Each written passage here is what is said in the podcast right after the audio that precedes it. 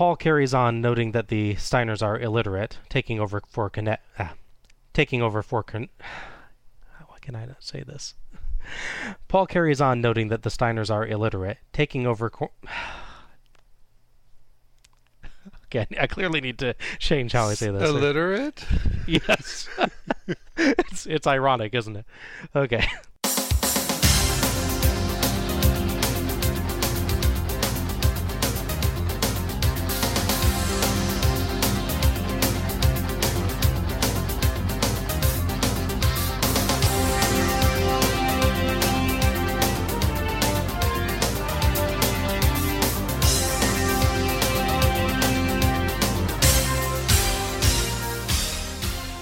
Hello, everyone, and welcome to Let's Go to the Ring, where we take a look at the good old days and not so good old days of World Championship Wrestling, series by series.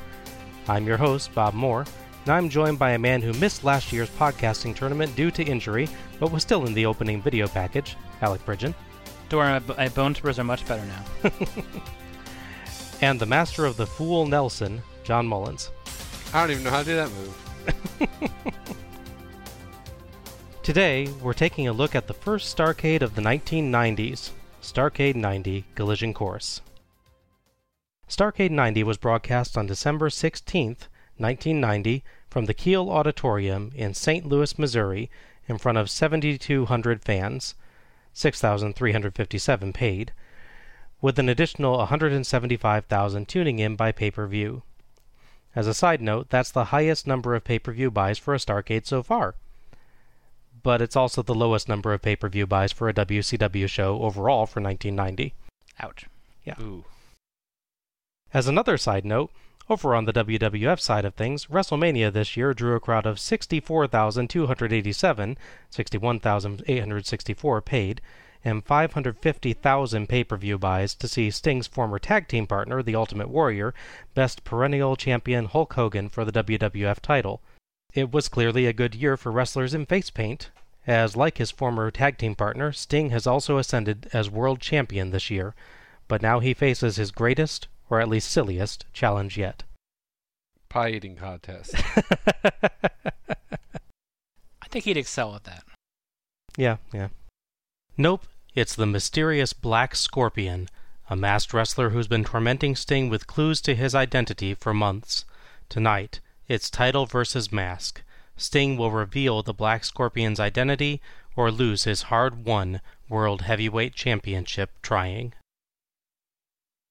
We get an amazing opening this year, set in outer space with loads of asteroids flying around, interspersed with pictures of the wrestlers in frames shaped like the player's ship from the game Asteroids, which released in 1979. Wrestling, as always, is on the cutting edge of pop culture. In all fairness, it's a pretty fun intro and a pretty high tech one for 1990. Mm-hmm. I love the Starcade logo this year, too, with the starburst effect in the middle of the logo. Very colorful. That cost an extra five bucks. Worth it. JR welcomes us to the show alongside co host Paul E. Dangerously, and we get a shot of the crowd and the stage as the fireworks go off. The stage has the WCW letters in the center, framed by twin multicolored stars. Not as cool as last year's stage, but still a nice design, and I appreciate seeing more work put into these than in the past. I do wonder why the WCW letters are kind of slanted diagonally, though. It looks a bit awkward.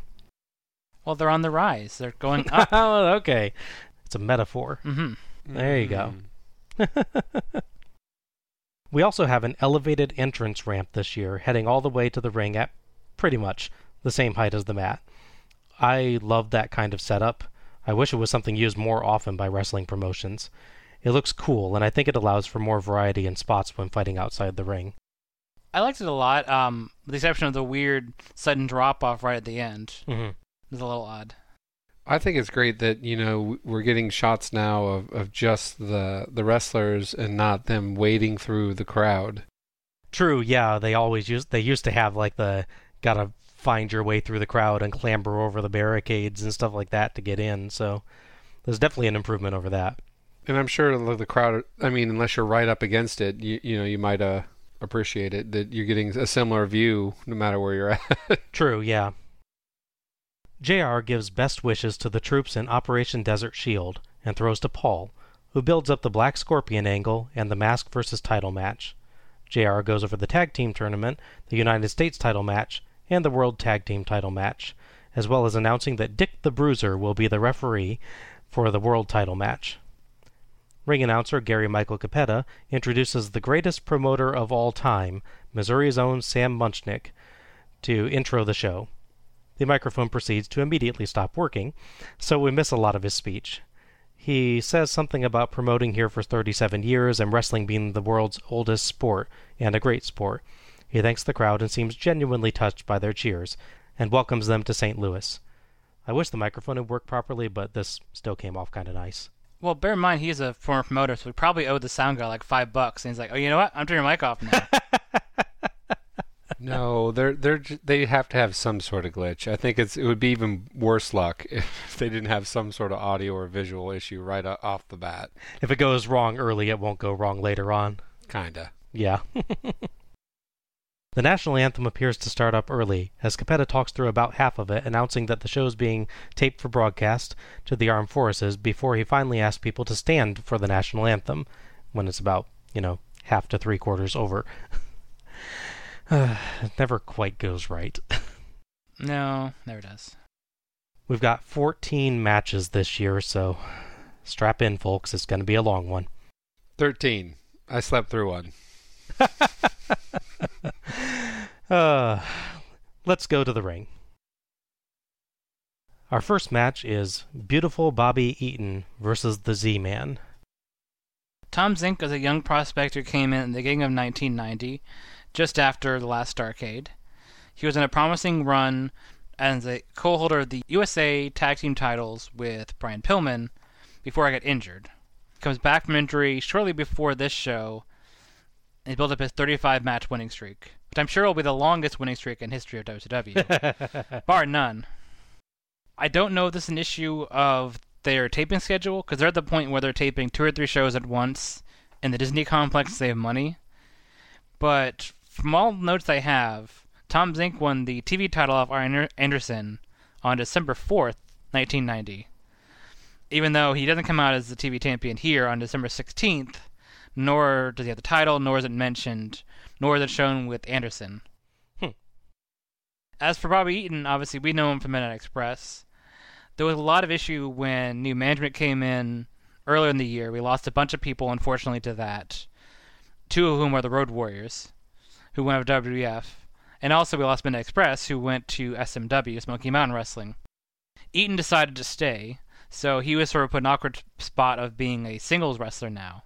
He's trying to find his spot while Tom Zenk is trying to sort of build up to a big new spot coming in. This year, we sometimes, or most of the time, get Starcade stats for the wrestlers during their entrances. It's kind of a nice touch, honestly. I like these nods to wrestling as a sport, but you have to do them consistently, and, if I'm honest, better than they end up doing them. Eaton's picture on the stats page is incredibly dull. Yes. Just him in a basic WCW collared shirt, just kind of standing there. At least show him in his entrance gear or something. The Midnight Express is no more, but he's still using the music. His opponent, the Z Man, likes to utilize a dropkick from the top rope, if possible. it's good to know that he doesn't like to use it when it's impossible. That seems like it'd be a tougher strategy to implement. It's all about qualifiers here. Yeah. Paul says that Z Man has been hiding in tag wrestling, but Eaton's been in tag wrestling because he's the greatest tag team wrestler in history, and now he's out to prove he can be a singles wrestler too. So I guess Paul came around to Eaton after the Midnights versus Midnights feud. Yeah, given that he was literally trying to kick them out of the company, yes, Yeah. apparently so. All on water under the bridge. Don't you think it would be a better entrance uh, thing if they played after midnight? Like the actual, Oh. ja- I think that would be like a, you know someone would uh, recognize that and appreciate it. there you it. go. Yeah. Or around midnight. I don't know if they want to play copyright music on the show like this. They wouldn't want to get in trouble. Uh, yeah. We're told that Ric Flair has withdrawn from the World Tag Team title match due to injury. More on that later. Likely story. John, are you are you suggesting that Ric Flair might not be telling the truth? I would never suggest that. In this world, there's only two people I can trust: Ric Flair and Nick Patrick. I know you'll never be disappointed. Never. The match starts up, and Z Man gains advantage and gets a series of quick pin attempts off of crossbodies, but Eaton keeps kicking out and gets in the ropes to break his momentum. Paul explains that Eaton is no longer a member of the Midnight Express because his partner started dating Yoko Ono, and the tag team split up. The Beatles disbanded in the 1970s. Asteroids. yeah. Z Man stays in control through some counter wrestling, but Eaton counters a whip with a shoulder block and hits some weird elbow strikes, placing the elbow against Z Man's head and hitting his fist with the other hand to drive the elbow in. It kind of seems less effective that way. It's just like a weird stylistic thing, I guess. Yeah. But I've never seen anyone else do it in the history of ever, so. It actually looks kind of neat, but it just then you actually think about it. They're just trying to change it up. Z Man nicely counters a monkey flip by landing on his feet and hits a couple good drop kicks for two. Not the top rope kind, though, that's not possible yet. Eaton slows him down and lands some hard punches that knock him to the ramp, so Z Man suplexes Eaton out on the ramp. JR says that's not a DQ because Z Man was outside himself. Paul says that should make it even more illegal. I'm not entirely sure what that would mean. Does he lose a second match too, or I I assume he just talk in a really mean voice to him when you tell him that. I guess so. JR calls Paul Psycho Ceramic, a crackpot. JR brings up his past as a ref, but Paul says that JR was so good at being a ref that he had to become an announcer to make a living. Ouch. No response. No. JR just moves on. Yes. Eaton hits his big leg drop off the top, but Z Man counters a second jumping move with a bad super kick. Z Man goes up, but Eaton dodges the top rope drop kick. But but the Starcade stats told me he'd only do that when it was possible. How could they lie to me like this? Yeah, I'm only going to believe Ric Flair and Nick Patrick from now on, like you, Al. solid choice. Eaton rolls the stunned Z Man up for the win. I made note of how quick everything was. That was, which is nice for an opening match. Other shows have been kind of slower slogs or had you know different people in it. I can see why they would go with this as their opening match if you're not gonna start with the tournament, which I guess they aren't. My problem, I think, is just really with the finish, because we know from other shows, not necessarily from Starcade, from other shows in the build-up that that leg drop is Bobby Eaton's finisher. There's a clash where he almost pinned Ric Flair with that, so it's a, it's a big deal. And he just does it and then kind of stands there like, yeah, I hit the move, and then doesn't try to pin him. It'd be like if Stone Cold Steve Austin hits the stunner and then sort of stands around for five minutes and picks him back up for suplex afterwards. Yeah. The real blemish in the match is the dropkick that uh, supposedly Tom Zenk was trying to do at the end. Because clearly he knew that he was not going to hit. So he tried to like flatten his body out as much as possible and take a back bump rather than like a, to be fair, an awkward, I'm sure painful side bump. Yeah, well, I mean, it's it's kind of looks like he's coming down for a leg drop at first rather than a drop kick, but Eaton is standing, so I think he slipped. Like it, you know, it looks like it. But he, he he makes the distance forward though, so I, I can't. I don't Yeah. think it's that. It really is just. My theory is just him kind of compensate because he didn't want to take the bump. Yeah, That would be if you actually did a drop kick and then fell like two more feet under your hip. Mhm. yeah, Overall, I liked it though. It's just those couple of weird bits and obviously that oh, the suplex at the outside was a little awkward at the end.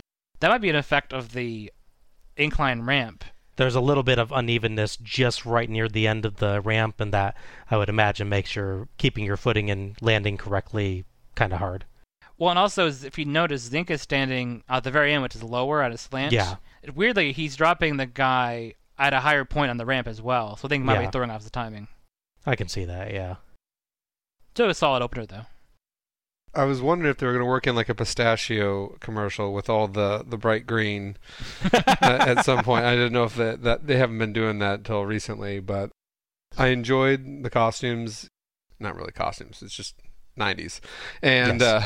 uh, you know it was a quick match. They both tried to do their things from the top ropes, and uh, with varying success. I I was transfixed by the mullet and um, oh yeah. yeah, the the mane or whatever you want to call it uh, throughout the match, and uh, the the finishing was I just wasn't expecting that. yeah. It's a bit of a shock. Overall, you know, it was, it was a fun match, and uh, it didn't drag out, and I, I uh, thought it was good. Yeah, I'm I'm I think I'm on the same side as you guys on that. Not a bad opener at all. It's a pretty fast pace, involves some pretty good high flying moves, the final drop kick aside, and some acrobatic spots. And I liked how the tone of it kind of changed as the match went on. It started out feeling almost like respectful competition, but it got more aggressive. First with Eaton sneaking in some blows, then with Z Man landing some nasty punches late in the match in repayment. Z Man seemed athletically gifted but inconsistent. I could He could- that. Pull off some impressive spots, but he sometimes looked awkward. Some of his early moves looked a bit scary, and as we mentioned, that final missed top rope dropkick just didn't look like a dropkick. Eaton proved that he was just as capable a singles wrestler as a tag wrestler, and both guys had varied offense, so it was a pretty fun watch overall. They kept it straightforward and just had a fun match. Tom Zenk may or may not have been TV champion in this match. Either way, it wasn't a title match. Unfortunately, Tom Zenk's TV title reign is not long. I bet you can guess which month he lost it in. January? He did. Yay! So that creates two notable stats. Tom Zenk is the last person to hold the fully NWA TV title, Hmm. which makes Arn Anderson the first person to hold the official WCW TV title. Okay. Because turned the full transition to the title naming happened during that point. So Arn Anderson beats him for it. Yes. Yay! That's a, creates a weird thing where is kind of like the default to norm for the TV title. Yeah. Because it happened last year with Muta. He's just a dependable guy Oh, yeah. that you can have on it, so. when he literally holds the title from that match after Starcade up until like two weeks before Starcade. Okay. Bobby Eaton starts his continuing his solo career at this point. He actually ends up winning the TV title from Mark Anderson a couple months from there as well. Hmm. So it's all sort of connected on the title, even though it's not a title match. Interesting. Yep. Tony Schiavone is back. Hey, His mustache, sadly, is not. aw, He introduces Dick the Bruiser. Ladies and gentlemen, Dick the Bruiser.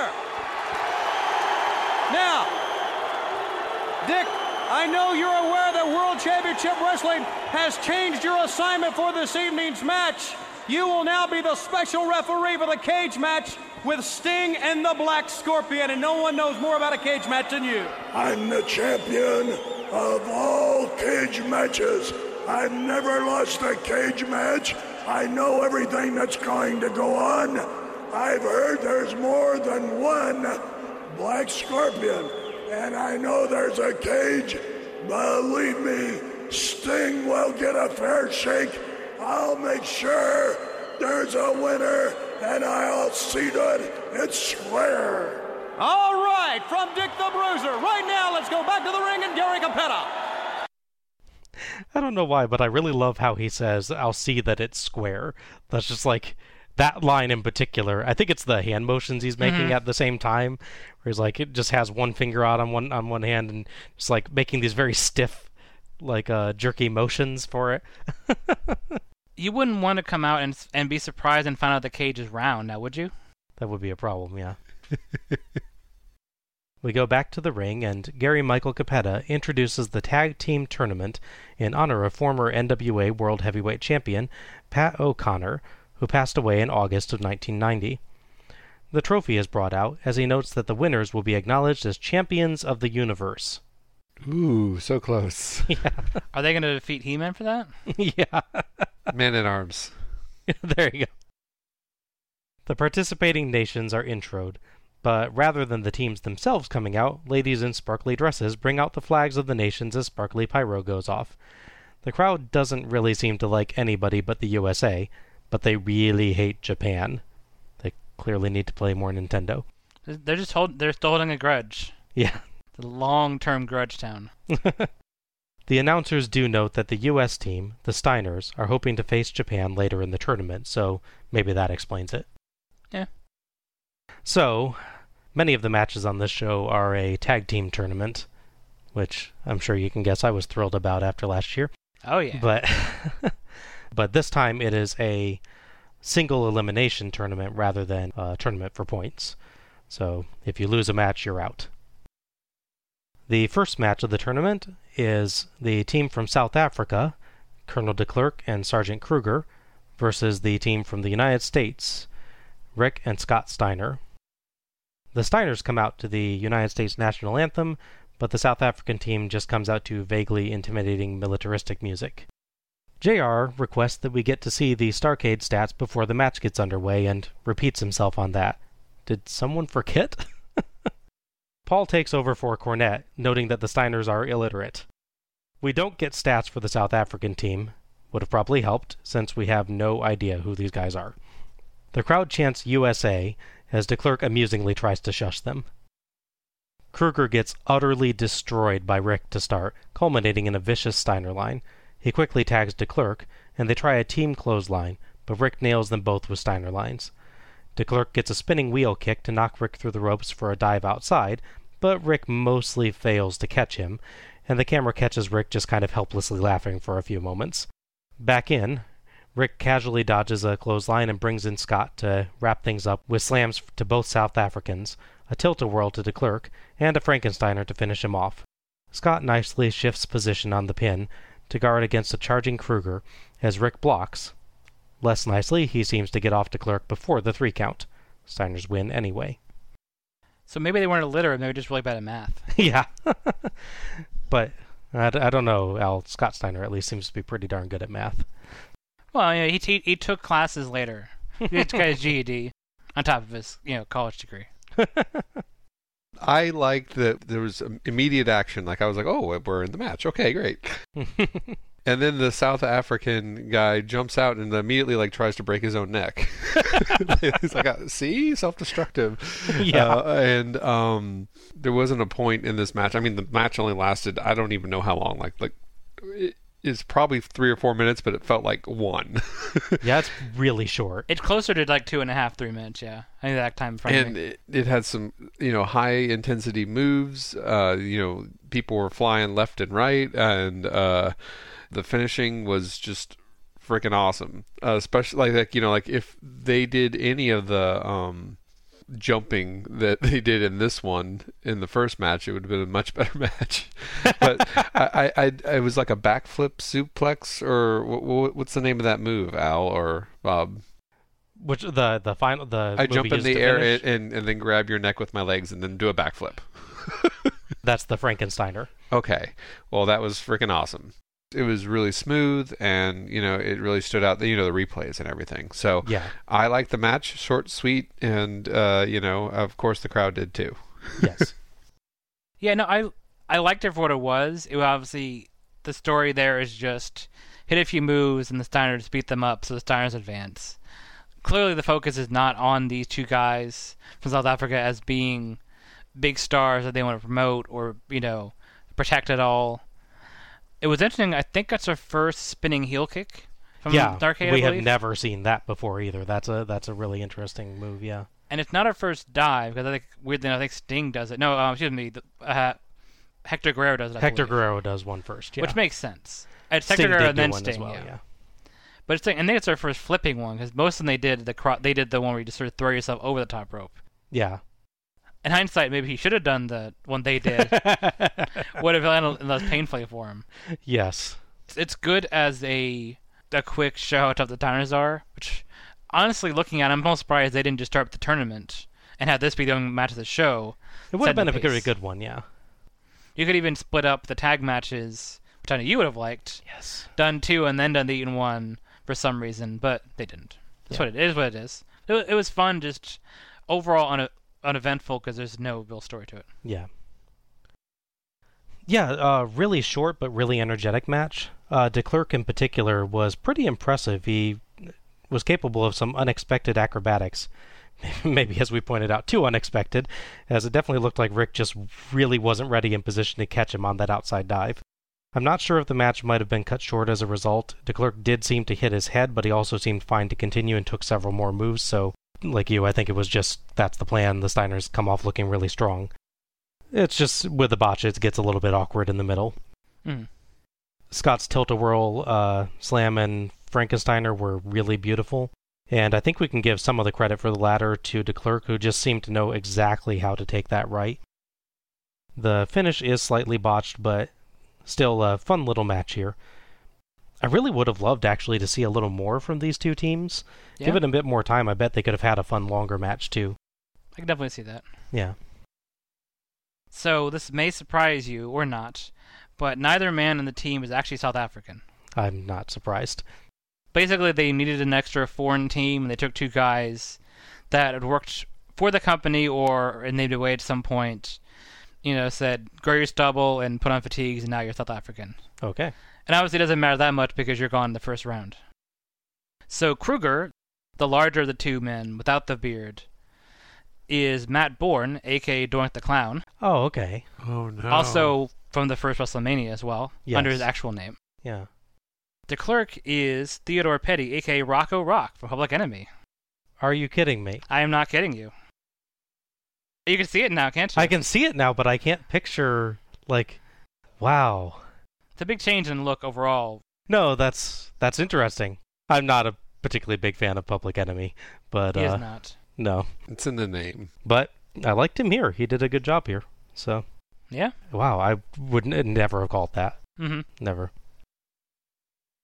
The second match of the tournament is the team from Great Britain, Norman Smiley and gentleman Chris Adams, versus the team from Mexico, Rey Mysterio and Conan. The adventurer. that is that is what he's based off of. He, he goes by Conan el Barbero in Mexico for a while. Only which knew what is that meant. Spanish for the Barbero. Yes. Yes. Okay, good. The crowd is all right with the Brits now. Starcade stats tell us that Norman Smiley is a tremendous mat wrestler. I'm sure that he'll continue to be known for that and only that and maintain an entirely dignified career. Absolutely. He can take down Mats with the best of them. There you go. Rey Mysterio is announced as Mysterio, but his name is misspelled during his entrance, and the Starcade stats as Mysterique. JR calls him Mysterique at first, then corrects himself to Mysterio. The thing that's funny about that to me is he jokes about his pronunciation. So he's sort of implying that IC is somehow IO in Spanish. Yeah. Which is extra weird. This, by the way, is Rey Mysterio, not Rey Mysterio Jr., who will later show up and amaze everyone with high flying antics for years. Yes. Mysterio is also dressed a little bit more like a barbarian than Conan, whose outfit reminds me of the later Rey Mysterio Jr. looks, so I was actually a little bit confused about who was who at first. Uh, fortunately, JR clarifies it pretty fast. This is our first sighting of ref Randy Pee Wee Anderson, who will be a common sight through the 90s. Smiley and Mysterio fight for leverage, and Conan comes in to help, but Smiley backflips in their grip and arm drags them down with the momentum. They clothesline him down and grab his legs, but Adams comes in and oddly dives over Smiley, and Mysterio and Conan just let go, I guess to be ready for him? Weird spot. Adams and Smiley drop kick Mysterio and Conan out onto the ramp. Paul makes offensive comments about Conan's parents, and JR says he needs a yapendectomy. Back in, Adams gets the better of Mysterio, and Mysterio rolls out of the ring, then tags Conan, which is apparently legal. Adams tags Smiley. Conan gets a dynamic arm drag off the top turnbuckle on Smiley and more acrobatic moves, but Smiley fires back with a beautiful fisherman's suplex. The teams trade off double teaming, and Adams hits a nice super kick into a back suplex by Smiley. Smiley and Conan come out even on a very smooth mat wrestling sequence. Adams gets knocked onto the announcer's table in a double elbow, and Paul complains. Conan gets a reverse suplex on Smiley and an unusual bridging pin for the win, as Mysterio dives out onto the floor. The camera misses whether Mysterio hits Adams or not, It looks like he doesn't based on the aftermath they cut to. and the thud that you can hear too. yes. Cappetta now calls Mysterio Mysterioso, and a confused JR tries that one out too, clearly uncertain which is the right name. JR and Paul sell that the Mexican team has won, but now they're injured. Conan from an earlier match with Mil Mascaras and Mysterio from his dive. Oh, it's definitely an interesting match. It's not the smoothest, I would say. There's points where they're clearly sort of rolling into a spot, or the part with Adams where he gets knocked off the table. It's kind of weird because he tags in Norman Smiley, but then their two go after him, and he rolls out, and finally kind of waits there, and then starts going into it. Mm-hmm. So it's kind of weird because they clearly had stuff planned out, like very sort of very meticulous with these spots, like the flip over part, the little drop kick, but then just like the middle parts, they didn't quite oil them together. They're not sort of in hmm. sync on that. It's a weird mi- mix of being almost too choreographed and being not choreographed enough hmm. for me. It doesn't really take away from the match too much. Um, overall, it's just coming out of Cork that I really noticed on a replay and the second watch of it more than anything else. Adams' is drop. Uh, no, well, drop kick is good too. Adams' is super kick is really good, especially compared to the one we saw earlier, Tom Zenk, who yeah. did not fully extend because of the facing on it. yeah. I will say I'm a little bothered by the first shot I see of Conan when he walks into the ring past the hard camera and all I can see is his back knee. Oh yeah. And not inferring anything from that, but that's, that's very distracting 'cause that's my first sight of him once he enters a ring. It doesn't take away from how good he is, it's just very distracting. that's all I'd say about that. But yeah, there's a lot of really good stuff in there. I kind of wish this had gone longer as well, or this, or maybe this duo had met later, so we get more of the Brits. hmm Um, because it's a really good spot in my Smiley where he does the Fishman suplex from the floor it was really good. hmm His technique is really good, so I, it's just kind of a shame there's there's inconsistencies in that. For me, it's a real match of real high and also real low, just to getting in sync. I'm with Al on this. I wish I saw more of the Brits. Uh, Smiley was really smooth with with just about everything they were doing. He looked like he um, out of you know he wasn't flying around a lot, but you know he was doing a good job rolling through and going with some of the moves to Mhm. make it look like he's not going to get hurt because I was uh, like uh, a little bit on edge where um, he was sitting on the turnbuckle and uh, I thought Konnan was going to hurt him, you know, and uh, he was able to kind of roll out when he was about to hit, and I was like, all right, good. Other than that, yeah, um, good match. The pin at the end was was odd, and uh, you know, I thought it would be one of those things where you know they were going to do one of those controversial things like, well, his his shoulders were down too, and and you Mhm. know, it was going to go a different direction, but Yeah, his his bridge. I will say, yeah, his bridge is kind of very close on there. It's very close, but you can tell from from the from the camera angles his shoulders are up still. So but it's, it's like, like it's a it's fraction just a of near an thing. inch. Yeah, well, he's bouncing actually, like he's. a, a little bit. Yeah. But yeah, I, I swear the the ref only had like two. Everyone seemed surprised. Even one of them was scared that he won and just jumped out to hurt himself. I win. Oh, incidentally, I do have a theory on your confusion about the tag spot where he rolls out and then tags Konnan. yeah. So in Lucha rules, when someone is thrown out of the ring, someone else is allowed to enter the ring. Yeah. It's a very open version of tag rules. So someone dives out, the next person that on the in the corner can just come in. Yeah. So uh, my theory is he started to do that and then either remembered or Konnan, I don't know, maybe Konnan told him, and then he tags him there. So splitting the difference there. That's my that's my guess in that. Yeah. Totally different than the tag matches that we've seen so far, I think. Yeah. They seem to play a little fast and loose with the rules, like we were saying about who was legally in the ring, and I've never seen a tag from the floor allowed before, but it features some really great ta- double team spots and some cool acrobatic work from both teams. Great fast pace, lots of excitement, and I appreciate that they mixed in some solid mat work with the high flying too, so the match didn't get too one note it did feel like the realism suffered a bit. Nobody really seemed to feel extended effects from any of the moves, for the most part, until Mysterio's outside dive during the pin, which may be more legit pain than acting. They just kept moving otherwise. It did give the match a really unique feel, though. I think I'd get annoyed if every match was like this, but it was a breath of fresh air to see it here, as I've been getting really tired of regular tag matches over the past few shows. I I really really liked this one. I uh, I thought it was was pretty great. Yeah.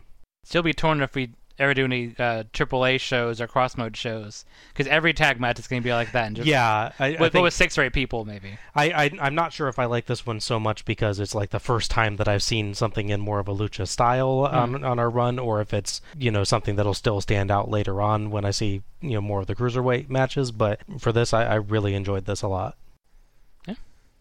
I like the aerobatics, the spinning, uh, the one where uh, he runs up the uh, turnbuckle and then uh, whips Smiley around and Smiley Yeah. flips. I thought that was that was executed perfectly. That was really cool. Yeah, they did a good job with that. Chris Adams is one of the guys that stays around wrestling for a long time. His problem, unfortunately, is he has Buddy Landel's issue to a certain extent, so he doesn't stay too long in one place or another, at least consistently. So he'll be in and out of WWE multiple times.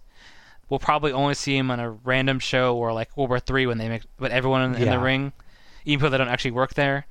uh, he is notable for having the first match on Thunder. Oh. But other than that, it's he's those guys that went everywhere, just couldn't stay because of a number of personal reasons. But thought his performance was really good. Norman Smiley, we will see again later. His character, I think, next time we see him will be very different. Yeah. I will know in his technical prowess, he, he is currently the wrestling trainer in NXT. So Yeah. he has proven here that he definitely has the stuff for Yeah, that. off of this performance, I, I have no problem with that whatsoever. Off of some of his later performances, I'd be like, why the heck did you hire this guy? But off of this performance, yes. Absolutely. We go for an interview, and Missy Hyatt appears with Michael Wallstreet, formerly Mike Rotunda, and Alexandra York.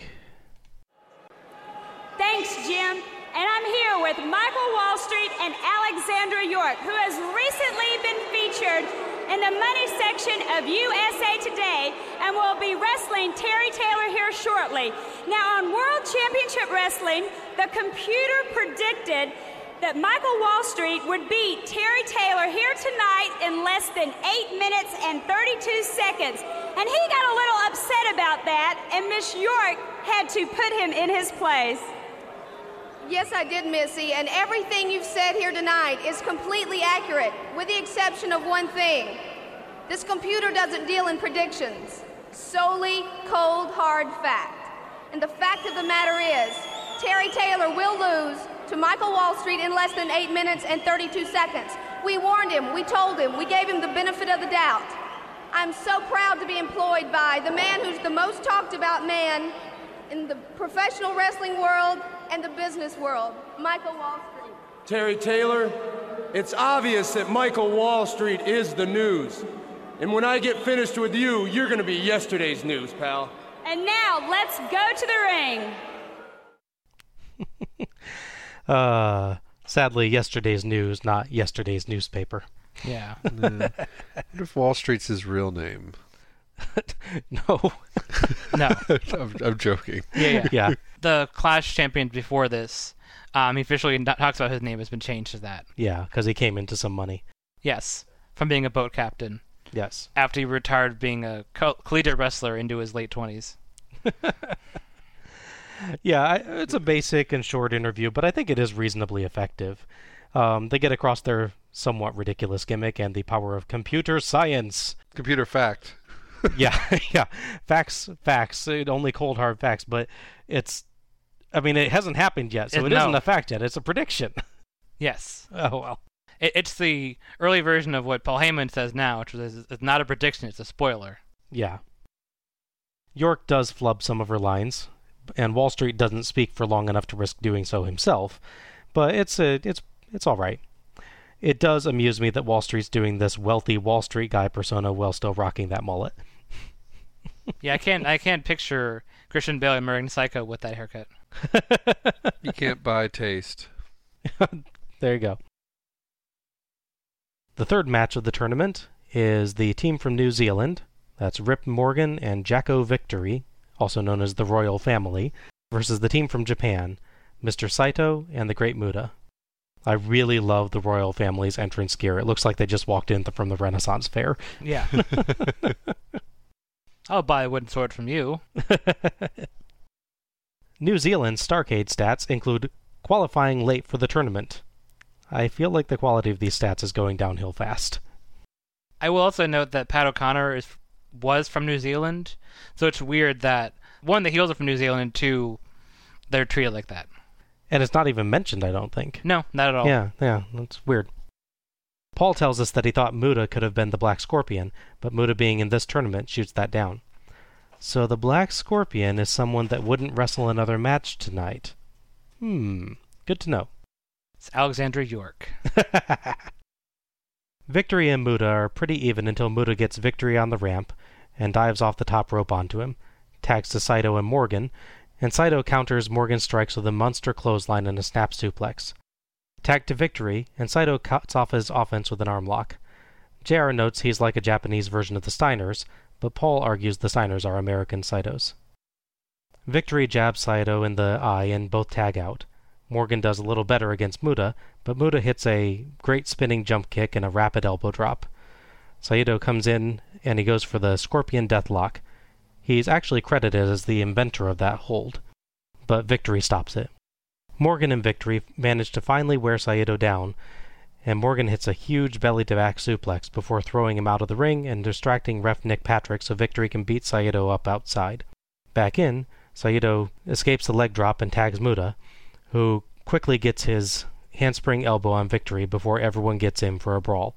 Muta gets knocked down, but Saito dodges a Morgan clothesline and Morgan nails Victory, so Muta quickly springs up and German suplexes Victory for the win.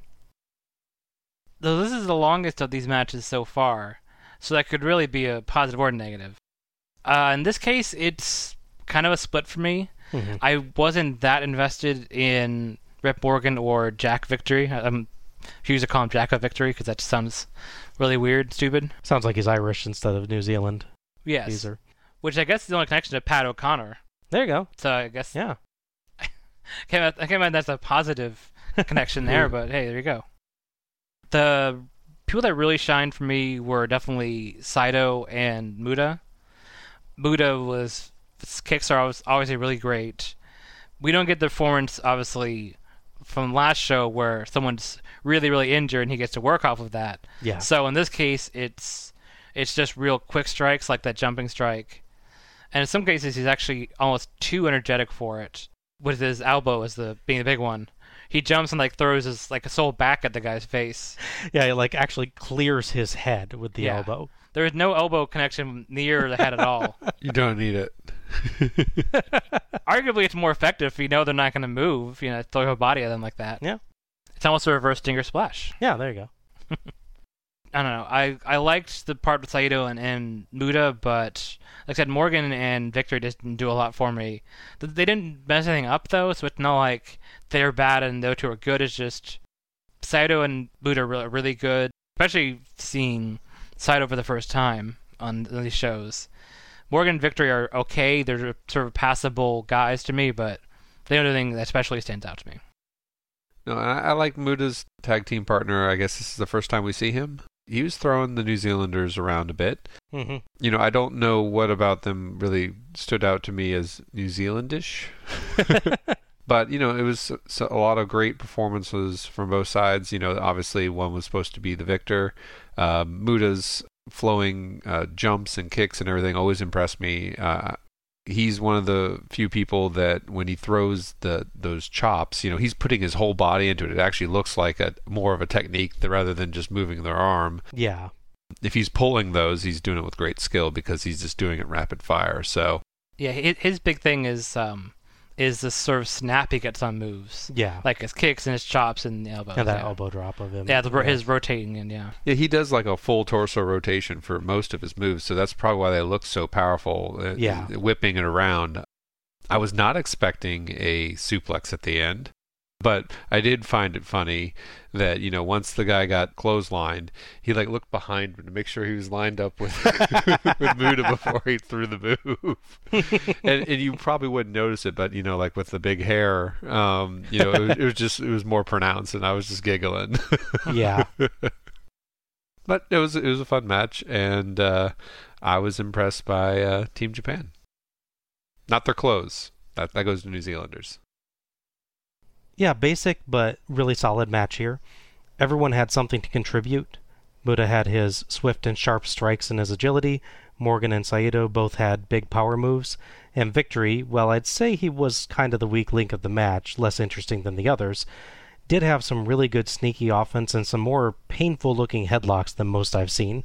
Like, really wrenches on him and makes it look like it would hurt. I that. I really liked the ending spot. Uh, sure, it's the whole everybody in time for the finish thing that we saw so much last show, but the timing was good and it caught me by surprise. Decent match, good ending, not memorable overall.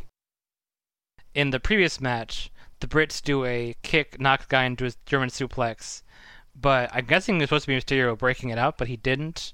So they just sort of kind of sort of rolls off as he comes in, hmm and then the very next match, almost the same spot is done and actually works. Yeah, point. A hit by your own partner is always much more uh, damaging than a hit by your opponent. That's true. the emotional pain is there. for Yeah, sure. yeah. It's a heartbreak. So Morgan and Victory, first off, they're not actually from New Zealand, just in case you're wondering. yeah, Victory actually, it's funny. His blot in WSW was basically being a guy that was always at the shows, but wa- wasn't a big name, so they could just slap a mask on him. So on one clash he's he's the terrorist, on the other clash he's you know a masked assassin. The only time we've actually seen him officially on Starcade up until now was one half the Russian assassins in everyone's favorite match with uh, JYD and uh, Ivan Koloff. Ugh. Yeah, that great. I know. Ultimately, WCW in mid 1991, they only have one actual really match of note besides this. Um, they find another person they challenge for the World Six Man titles, which disappear after the Road Warriors, and then reappear, but just no one cares about them basically. It just to sort of prove the point. The team holding the six man tag titles that defeats Morgan Victory and their partner is Tommy Rich, Ricky Morton, and JYD. Oh boy. One of like three teams that hold the titles. Wow. On the plus side, I looked up Rip Morgan. He, when he retired from wrestling in the late '90s, he formed his own wrestling company in New Zealand. So did well for himself. Yeah, yeah. I liked his uh, his power moves were pretty good. I thought. I'll say look-wise, he reminded me of Billy Jack Haynes, but I think he had more going on. But it's, I can sort of stay a similar build in the beard and everything. yeah.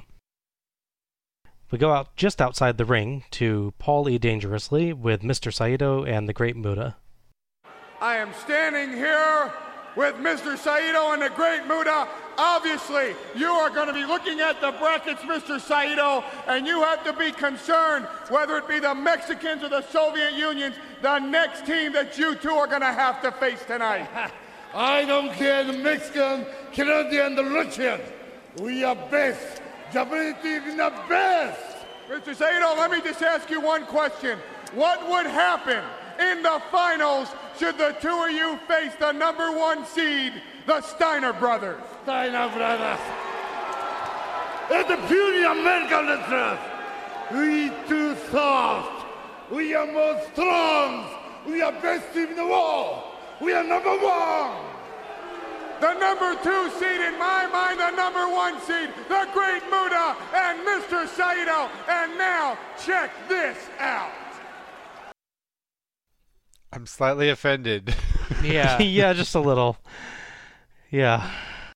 Not a lot to say about this. It's just a basic we're the strongest sort of promo.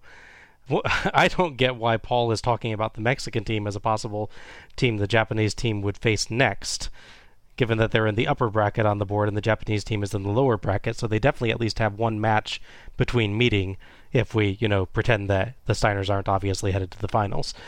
But I, I mean, I think the idea was you're just naming every other team that could possibly face them. Yeah, but he literally he, he definitely says next, and No, there's yeah. no way that's the team that they're facing next. Well, he sees time and space different than you and I. Yeah, it's all yeah. relative. yeah. It felt like they took the the Russian formula. no, I I mean, you know, no, no, obviously, No, I get it. Yeah. That's pretty accurate, actually. Yeah. and, and you know, just kind of okay, let's make it a rivalry, and then just went with it. All that was missing was them demanding that they play the Japanese national anthem, yeah. and everyone rise for the Japanese national anthem. Yeah. Our fourth match of the tournament is between the team from Canada, Danny Bull Johnson and Troy Montour. And no, it was Troy Montour, right? It is, yeah. Because I've typed it Tory Montour. versus the team from the USSR, Viktor Zangiev and Salman Hashimikov. Bull Johnson has some somewhat disturbing bear themed pants with a bear face in exactly the position I really wouldn't want there to be a bear face. It's also not a bull. Yeah, that's the good point as well, yeah. the Soviets are welcomed in the spirit of Glasnost. Ominously, the Canadian team Starcade stats say that they are not favored against USSR. JR accidentally calls Troy Bull's opponent, so I guess he's hoping that we'll get some singles matches at some point too. Zangiev is a very, very hairy man. He is, yes. It's like male pattern werewolf. Zangiev quickly dominates and gets a bow and arrow hold on Johnson, really wrenching on his back. Montour saves, but Zangiev just flings Johnson to the mat, leading to a nice bit of mat wrestling that neither dominates. Zangiev then gets a mighty belly to belly suplex that basically dumps Johnson right on his chin. Did anyone remember to tell Zangiev that this stuff's supposed to be an act? I'm not sure he knows. Johnson finally gets one bit of offense with the flying double chop, and Montour and Hashimikov are tagged in. Montour quickly complains about hair pulling as I realize that Canada is the evil team here, not the USSR. Not believable. Yeah, that's a bit of a shift. Paul notes that these Soviets are different from the usual because they have hair. Yeah. yep, that's what he says. Yeah, no, and it's that that sounds dumb, but if you look at think about it, that actually does make a lot of sense. Yeah. Everyone we've had has been bald. Yeah. Hashimikov and Montour struggle for leverage, and Hashimikov suplexes him for for the win. And that's it. On the replay, by the way, thank God Montour ducked his head in at the last moment. That was a scary suplex. Well, he learned from the other one. yeah. Like, okay, he's gonna throw me. I'm I'm just gonna tuck my head and go with it. Uh, I really like the Russians here. Kind of like with the Brits, they had a very unique style. Because the thing is, they they are legit uh, Olympic wrestlers Mhm. that just happened to, to transition into pro wrestling. So their style is definitely built around their knowledge of that. In a way, they're almost sort of a gruffer version of what you see with like Kurt Angle later, Yeah.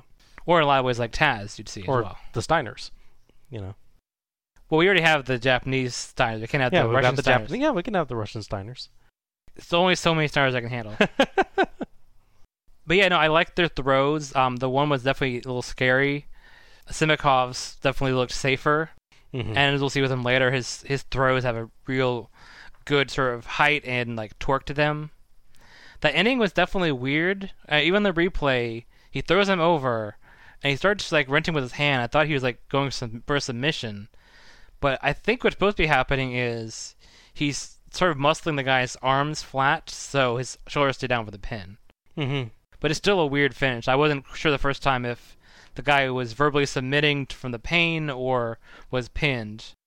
Well, and everyone kind of like pauses for a moment afterwards, and everybody looks a little bit confused. So I'm honestly not 100% sure that was supposed to be the finish. I kind of have a feeling like either he was supposed he was supposed to kick out, or maybe uh, Johnson was supposed to get in there for a save or something like that, and just something didn't happen right. So the ref counts three, which it does happen sometimes, and No, when it yeah. happens, they tend to just go with it. But yeah, everyone kind of like there's about six seconds or so where they don't actually seem to be in character for a few moments, and then and then they just kind of go with it. So I don't know. When there's a running theme throughout this, sort of hinted at earlier that because these are teams that have never met before and sometimes never meet again, there's definitely both a literal language barrier and just an understanding barrier between them. Hmm. So I feel like that might be a big part of that. Yeah, maybe. You know, Simikov maybe is really sure this is the finish, and the refs trying to tell him it's not, but then looks at him and thinks thinks wisely not I don't to want to take him. that suplex. No, yeah. I think you can throw a you know 200 something pound guy that run like that. What's he doing to me? Yeah. Yeah, the awkward finish aside, the Russians really did a lot for me Mhm. to show just the really unique amateur style. And on the plus side, this is the only time we get actual Russians on like any show I think ever. I think so. Yeah.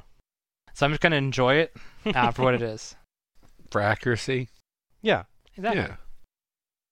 I was really surprised by the Russians in this one too. Uh, I was not expecting them to pull off some of the feats of strength that they did. Yeah. they both had some awkward moments here and there, but uh, when Simakov goes for Montour uh, and there's a hold and he's behind the, the ropes and he's just doing this thing with his arms like like like like Oh. he's He's like yeah, he's like putting his elbows up and down like he's trying to break away from. Yeah, I, didn't, I, he's like I he's got that too in the dancing or replay. something. Yeah. bearable or whatever his name is. um, at the end, after Simikov takes it, takes his pulse to win, the the stomping and, and with his back up against the ref was hilarious. Yeah, this was a short one, but the Soviet team felt incredibly legit. Mhm. To the extent that, as I said, I'm not entirely sure that they were working with the Canadian team so much as they were actually fighting them. Uh, Some of those moves were downright painful looking, and they seemed not particularly worried about how the Canadians fell on those suplexes. Nope. The Canadians got next to no offense whatsoever. It's, I believe, literally just the one double chop by Johnson. I think so, yeah. So I guess their Starcade stats were right. To me, it looked like this ended earlier than they were planning, and it, there's a few seconds where people look all confused, but overall, the match was a bit weird, but I kind of liked it. I definitely liked the yeah, like the, the legit nature of the Russians. It's kind of like the previous match for me as far as the other side of it. Montour and Johnson did anything wrong, but they just didn't do anything that really impressed me other than the weird yeah, other than the weird little elbow dance there and. and I guess the the ability to get back up after being thrown on your on your head like that. yeah, Yeah. there's a certain amount of resilience. Yeah. yeah, so I tried to get research for like I did for everybody. There is no Wikipedia page for Troy Montour or Danny Bull Johnson. Huh. I tried other sources through Google.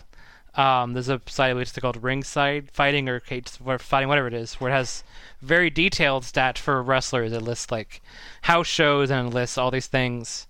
So I looked up Troy Montour. They have one match listed, and it's this one.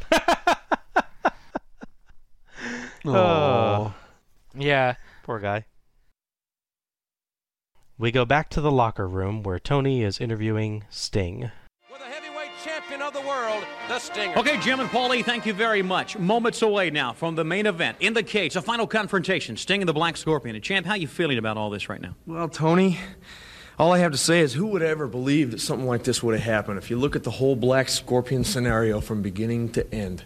Who would ever thought that something like this would happen in the sport of professional wrestling? But one thing I know here in World Championship Wrestling, anything and everything can go, so I'm not going to run away from it. I know that. Only one thing I do know is my head is very, very clear. And I know exactly what I need, to do. A lot of people said, Sting, you haven't been Sting lately. But I got news for you. Sting left maybe for a little while, but Sting's back now. Sting's gonna find out who the Black Scorpion is once and for all.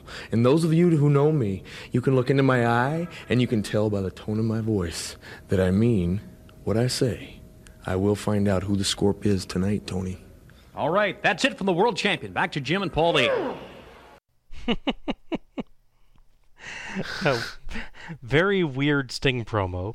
He's like really, really quiet here, and that's not normal for him. Right. It actually comes off kind of cool, and if this were connected to a better angle than the Black Scorpion, it'd be a pretty good way of building some tension. Sting's calmer and more controlled than normal. I probably wouldn't have done the little bit at the end where he suddenly changes moods, flexes, and gives an angry face as they cut, but I guess he felt the need to get a little bit of emotion in there. He's back. I liked his actual closing line. I see it does seem seemed very sincere and intense. Yes, yeah, yeah. Yeah, it's always interesting to see someone try a different promo style overall, though. I, I don't want Sting to do this regularly, but as a one off, it was neat. Yeah, I see that. Very contemplative, you know. Like, Yeah. I've been meditating for a while, and and I, I I think that you know I'm fairly certain that I'll achieve victory this evening. Yeah. Well, it's important you take him very seriously while he stands in the back in bright neon green with neon green and like yellow on his face. and yeah. the and the glittery jacket to end all glittery jackets in the background. yeah. Yeah.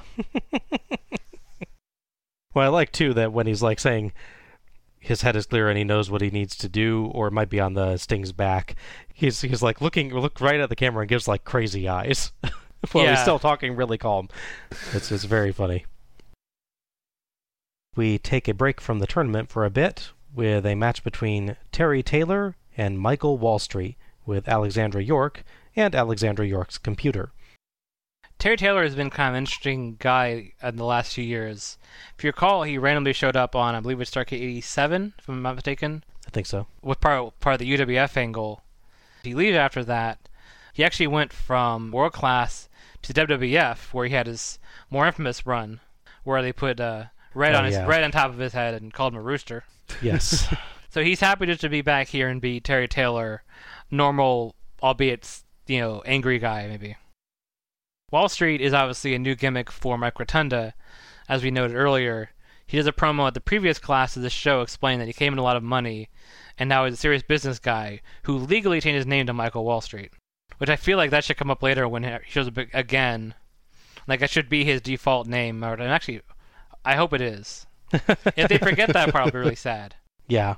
It's pretty easy to figure out what this gimmick is. It's Ted DiBiase's multi- million dollar oh, yeah, man. Yeah, absolutely. Just to be clear, because there's anyone that didn't get that. So basically, because that's doing well, they made their own version.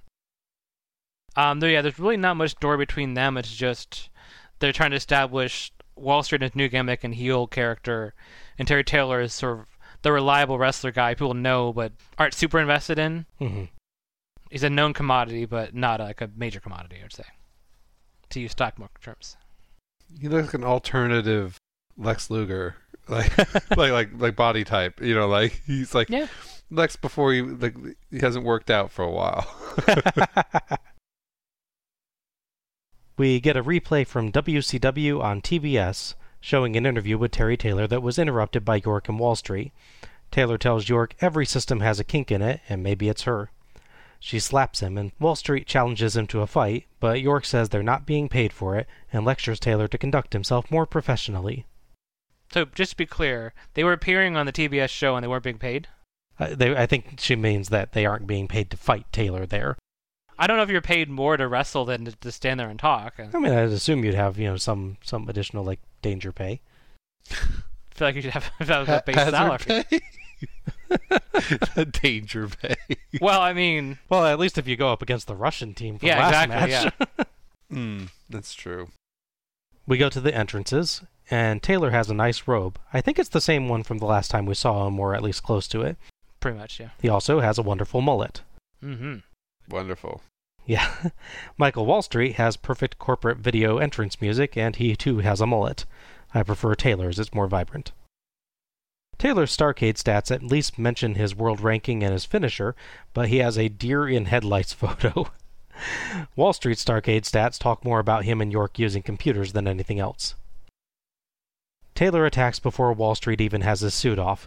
Blessedly, Wall Street wears a wrestling singlet underneath, so we don't get a repeat of Jimmy Valiant versus Paul Jones version 1.0. I don't know if my heart can take that. I kind of like to imagine that he, if he's a serious business guy in Wall Street when he's not wrestling, he's always like that. Yeah, well, probably, yeah. That makes sense. Just in case, you never know. Never know when you need to resolve a board meeting through violence. Yeah. We get a clock counting down from 8:32 since Wall Street promised to win within that time. Taylor hits rapid punches, a crossbody, and a drop kick to start as Wall Street has to roll out to check strategy with York and her dot matrix printout. He gets back in and the crowd hurls abuse at him. A bit more, and a Taylor clothesline sends Wall Street out for more discussion. Back in, Wall Street works an armbar and uses the hair to keep Taylor down as York types in her little computer. Wall Street seems to have found his answer to Taylor now as he counters a charge with a nice catch into a backbreaker, then hits a suplex and a nice diving clothesline and a great jumping leg drop for two.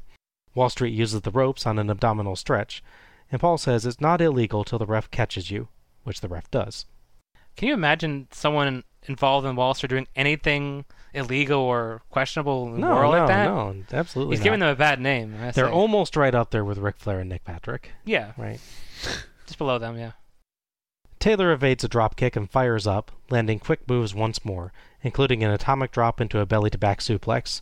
He hits the five arm, a very nice flying forearm, but gets two as Wall Street gets his foot on the ropes. Wall Street drops Taylor neck first on the top rope and hits his stock market crash for the win. Wait, that's the name of it? That's Yeah. the name of his move, yes. Mhm. I guess you you can figure that is probably the worst thing he can possibly imagine. I mean, I guess it's better than calling it the dividend. it's a shame Dana Bull Johnson didn't stick around because having a bull as your bodyguard would have made perfect sense for a Wall Street. Yeah, guy. yeah, yeah, yeah. Missed opportunity. Would have been a good tag team name too, the Bull Market. There you go. I'd I'd watch that. Um, so for me, it was a solid match. My problem, I think, is that neither one of them has really great character work. Because in Taylor's case, there's nothing everything bad about him. Like, I feel like as a heel, he sort of got by in the '87 show because he did a lot of extra stuff I liked um, as a heel, like with Luger in the previous show. So I gave him a bit of a pass on the character work. But as a face, he's I mean, he's kind of white bread, sort of generic, and it's not bad. It's just nothing. You have to be more impressive when Sting's your world champion, and you have all these big characters. Even the Steiners wear bright neon and just extra stuff to accentuate themselves with the bark and everything. Wall Street case, he has character stuff down. He had it really well with Matt and Rick Steiner, I thought. Mhm. But his problem is that this is a brand new character, so he really doesn't have that much experience doing it. So it's a lot of new stuff for him to learn. So I feel like if we saw like the third, fourth version of this match, which I'm guessing happened at some point on TV or later pay per view, we might get a more solid character aspect of it. Taylor seems to be good at responding to someone else's character, but maybe doesn't have a, a ton of it himself as a face. I could see I, that, I would yeah. agree with you on Yeah, that. he Yeah. doesn't have a strong persona.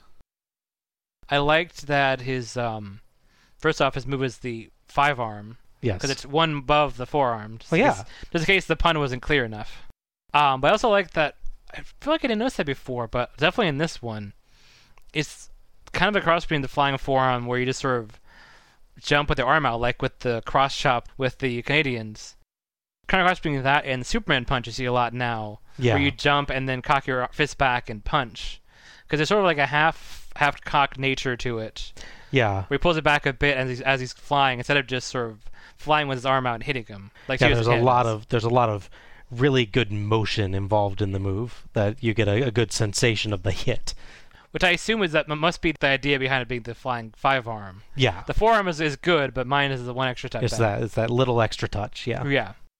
While I completely understand why you don't do it, it was pretty clear Taylor did not actually touch the top rope with his neck or each chest area at all. Point- yeah. He put his arms down and then grabbed his throat when nothing hit it.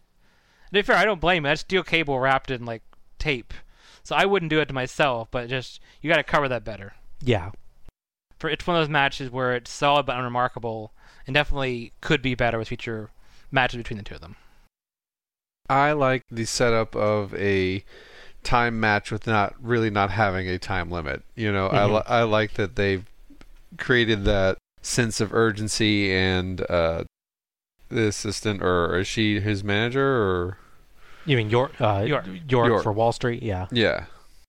She's apparently works for him, but it's called the York Foundation, so I don't know. My my theory is that he hired the York Foundation. Mhm. You know, she's the the head of that, so she technically works for him, but she is also the head of it. But yeah, it's a little bit awkward how I need they to know the state it. hierarchy in these things. That's, Yeah. that's sort of my thing. You want it? You want the you want the org chart? I do, yes.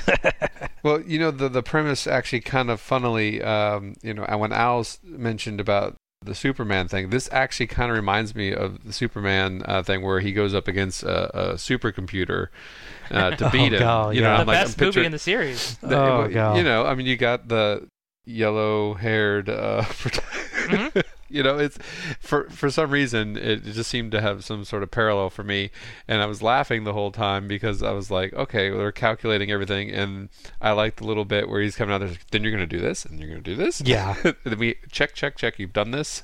you got to do different moves. um, so that was that was going the narrative I had in my head. Um, I did like the finisher, the uh, stock market crash. It does look very solid and chunky Mm-hmm. and painful, even if it looks like he's probably breaking his own neck a little bit. when he yeah. does it.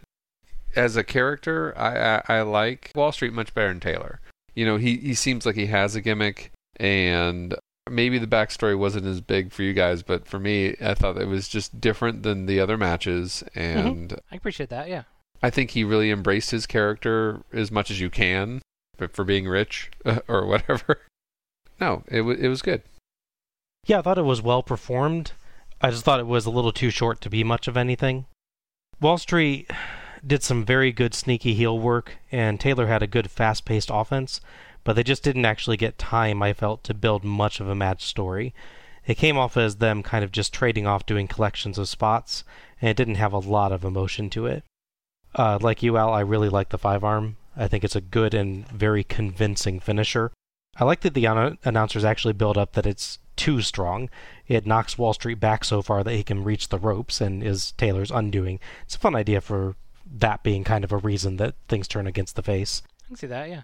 And yeah, I, I thought the stock market crash was a pretty good finisher. I do think it's kind of funny that we had a whole thing in the last show. We had to address how the Samoans were treated and you know character work in general. And on this show, we have no Samoans, Yeah. but we have like Wall Street using the Samoan drop as his finisher. Point. Yeah. Hmm. I'd expected to go for a minute and 36 seconds longer. So this feud goes on after Starcade, but it kind of it's a it's a wall because one of them leaves the company. That man being Michael Wall Street. Oh, really? Yeah, he leaves in 1991, um, fairly early. I want to say around March or so, to go to WWF and be IRS. I didn't realize Michael Wall Street was that short of a gimmick. I thought it was uh was a bit Yeah. longer. So what happens is they go, "What? We just started this York Foundation thing. We have Alexandra York here, and now he's gone. What are we going to do?" So up with the most logical thing, which is to turn Terry Taylor heel and take his place. So he becomes Terrence Taylor and becomes a heel to cover for the spot the guy that just beat him. And I think he does, if I recall correctly, he has a pretty great and or terrible nickname Mhm, of the of the tailor-made man. Uh, yeah, that's the right response to that. Yes. Yes. I guess since his name is Taylor, does that mean he's that is that a just really weird way of saying you're, that you're a self-made man? I guess that's the idea, maybe. Yeah. I don't know. if the suit fits.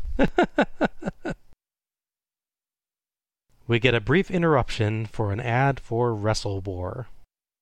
I want you at Wrestle War 91. World Championship Wrestling presents an ironclad event of man versus metal.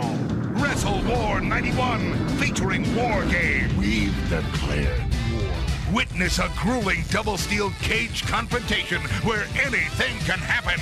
Don't miss the duel in the desert live from Phoenix, Arizona. You can be there front and center only on pay per view. Dismissed! He's part of Sergeant Slaughter would now be played by Sting. yes. I when that came on, I was like, "Why aren't we watching this?" because this is awesome. Oh yeah. Oh my gosh, it's so 90s. Oh, I know, So, I love so it. just beautifully cheesy. It there wasn't selling a, a toy though. That's what I was. I No, was kind yeah. of upset about. I say cereal. it, it looks like a toy commercial. Yes. They show the construction of the War Games cage, interspersed with Michael Hayes and Uncle Sam garb, Sid Vicious dressed as just Sid Vicious, and Sting in military garb with a bullet bandolier yelling "Dismissed." I am so glad that WCW has learned to advertise its shows in shorter and much more hilarious fashion than back on 86 with the cowboy droning on by the campfire for a five full minutes. But now you know what a bunkhouse is. Bunkhouse Yeah, yeah, yeah, is, yeah, Bob. yeah. I kind of don't still. I don't either, honestly. It reminds me of like a Van Damme commercial, like Yes. like like uh, Black Black, you know, Double, im- double impact. Like GI Joe mixed with with that. Yes. So I, yeah, I have two notes on this. One, so I know obviously know what the War Games is, having seen Nick all of them at this point. But when I'm just hearing them say double steel cage, my immediate thought is because it's WCW, they put a steel cage around the ring and then put a second steel cage over the first steel cage. no escaping the cage this time. There's a second Yeah. cage. Cageception. My other note is that because Sting is clearly Sergeant Slaughter, who is getting ready to betray America, by the way. Yes. Oh, We're doing we're doing a WWF podcast. We're talking about that. So if he's doing slaughter, he should just go full slaughter and threaten to put you in an itty bitty ditty bag. yes. the greatest slaughter line ever. Uh, yeah. 30 seconds of pure gold here. that was absolutely amazing. it didn't have monster trucks. Oh, don't worry. WCW uses those later. Oh yeah, you, you'll get your fill. Yes. And far more than it. Oh, Our next match is the Big Cat and the Motor City Madman versus the Skyscrapers, Sid Vicious and Dangerous Danny Spivey. This is not part of the tag team tournament. We get extra bonus tag matches tonight because WCW wants to actively antagonize me. I don't know what I've done to make them hate me so much. You know what you did, deep down inside. Obviously, the skyscrapers missed last year's show on account of Vicious's injury, so it's nice that they finally get to come back um, after some complicated stuff where there's three different people in the team trying to fill the matches that they didn't get to do. it's nice to see them brought back together, albeit really suddenly, especially with Sid Vicious still in the part of the Four Horsemen. Yeah. It's just like, well, let's find these guys. Well, you guys do your whatever thing with Doom. And oh, I guess I'll, I'll reform my attack monitor for one show, just for fun. Originally, the Big Cat and the Night Stalker had been attacking Sid. But then they realized the Night Stalker was terrible. which we can confirm from watching that clash. Oh my gosh, it was so bad. They do mention that Nice Dog was taken care of on like the main event or Saturday night or whatever. So they write him out pretty last minute Wow. to be replaced with the Motor City Madman, who to be fair is also really bad. Sid Vicious is from Anywhere He Darn Well Pleases, which is one of the best wrestling intros ever. It is, yes. JR throws to the Starcade stats for Big Cat and the Madman, but the match starts while the stats are showing. I did have time to note that the Big Cat and the Madman are called the biggest ham on tonight's event and a power match with little finesse. Okay, now these are just getting insulting. I mean, that's accurate to be fair. Everyone brawls. Vicious and Spivey botch a double back body drop on Cat, so they repeat the spot. Mhm. Vicious and Spivey trounce Madman and hit a double power bomb. Vicious seems to have a little trouble lifting him, but Spivey helps. That gets them the win. Thoughts?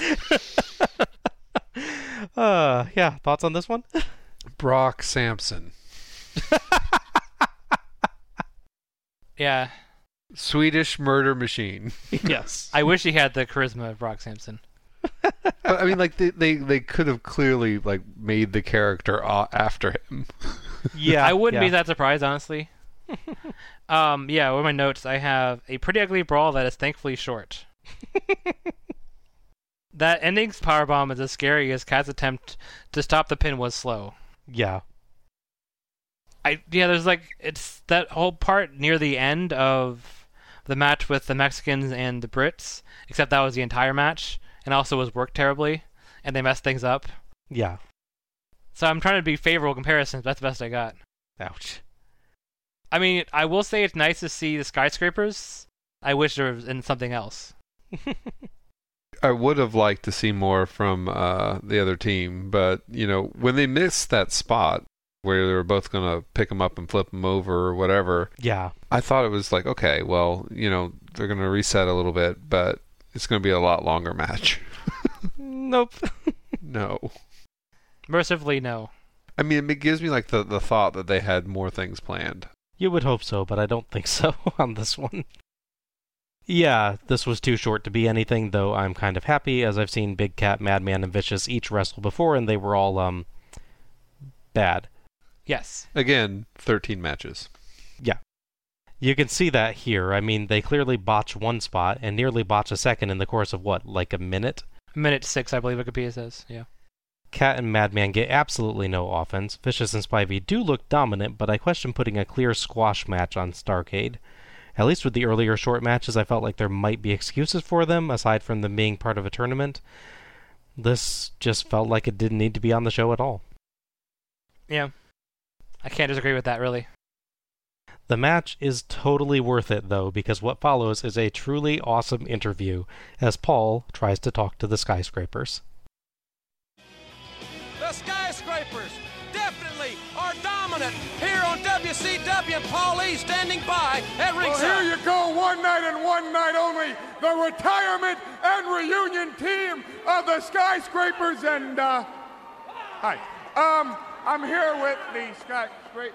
Oh, hey, hey, hey, hey. Now that we're eye to eye, little man, Yes, let me tell you something. yes, Everybody says this is a one-time only deal with the skyscraper. yes.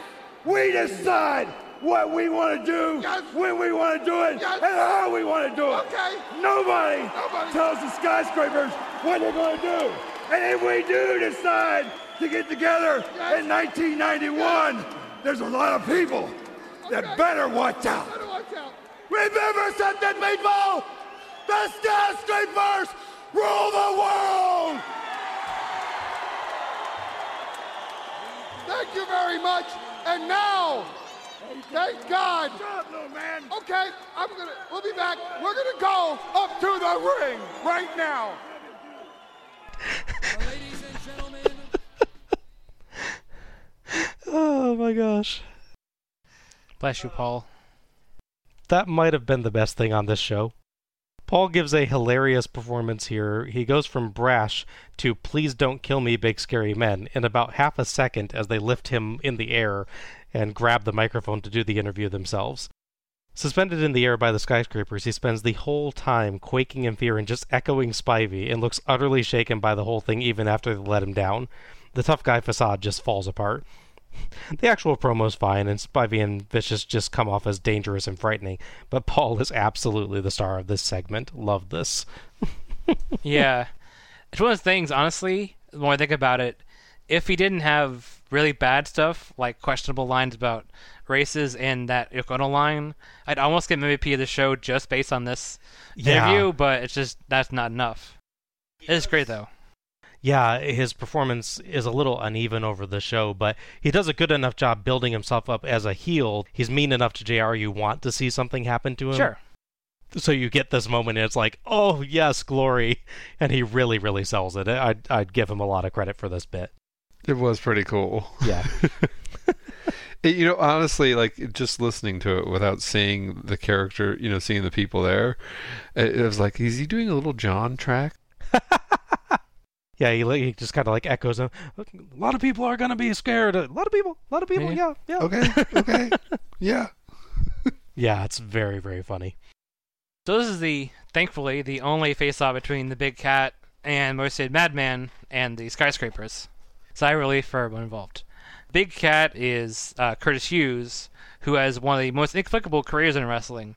He never quite does anything impressive, but he stays around and works in every major company, in major secondary roles for his entire career. Even to this day, he gets uh, occasional work for indie feds based solely on his work in the 90s. Wow. This segues from him being a regular performer to being bodyguard to the stars, which would begin in 1991 when he teams up with Lex Luger as his bodyguard. Uh, as for Sid, he rejoins the Horsemen next month's Wrestle War, has a different scary powerbomb spot in that one. Oh, God, right. We'll cover that eventually. Unfortunately, he faces issues with management, like a lot of people were facing before this show, and many people face after this show. And he leaves in mid 1991 to join WWF. Dan Spivey has kind of the same issues. The problem is he never reaches the same heights before he leaves that Sid Vicious does. Sid Vicious, you know, gets a challenge for the world title, challenge for the U.S. title. Dan Spivey is also a big scary guy that exists. no offense to him, but as far as as far as the way he's booked, that's all you really do with him. Yeah. He's a big scary guy you, that challenges you and you beat him. Oh. Our next match is Ricky Morton and Wildfire Tommy Rich with Robert Gibson on crutches versus the fabulous Freebirds, Michael P.S. Hayes and gorgeous Jimmy Garvin with number one roadie and best friend Little Richard Marley. What's with all the tag matches? You're already holding a tournament. Let me have some other types of matches. Well, and there's no tag titles involved because the world tag titles are later. Yeah. And the U.S. tag titles are locked up in the show. Yeah. It's kind of a shame we didn't have different U.S. tag champions. You can at least this be for title. Yeah. The Starcade stats literally just explain the storyline this time, saying nothing about the actual Rich Morton team. The Freebirds at least get some bio info in that they're former tag champs, but we're also informed that Marley will be at ringside, which we already knew because we watched him come out. So, what's the point of these screens again? Yeah. Basically, all you need to know is that in storyline, the Freebirds injured Gibson to cover up an actual injury he had to deal with. He's gone for a while. This is his first time actually appearing back at their side, although obviously he's not 100% yet. Yeah. You know, I think that these cards would be really good as like a collector's item if they actually gave out like a deck of cards with these for for kids or. or I feel like they must have. Yeah, that would make sense. Like have it have like a good, a better picture of the wrestler on the front of it, and then uh, and then on the back you've got their Starcade stats. Yeah, yeah, That I could see neat. that. That'd be that'd be interesting. Then you could go to all the Starcades, and then you can have collect all the cards.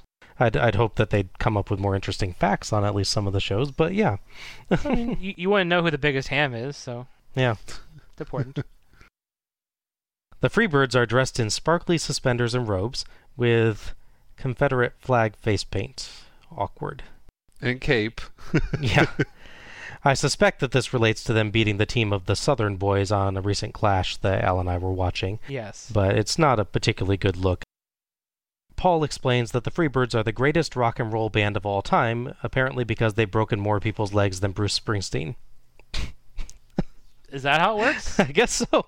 It doesn't matter how many number one singles you have, it's how many legs you break. I mean, I guess you could convince people pretty well vote for me or I'll break your legs. I mean, in a way, you can rhyme Freebird with femur. I, I, I it just doesn't make sense. JR mentions that the Kiel Auditorium is planned to be torn down in 1991. They should get in touch with Crusher Khrushchev. I heard he's been doing work in demolition. Hey.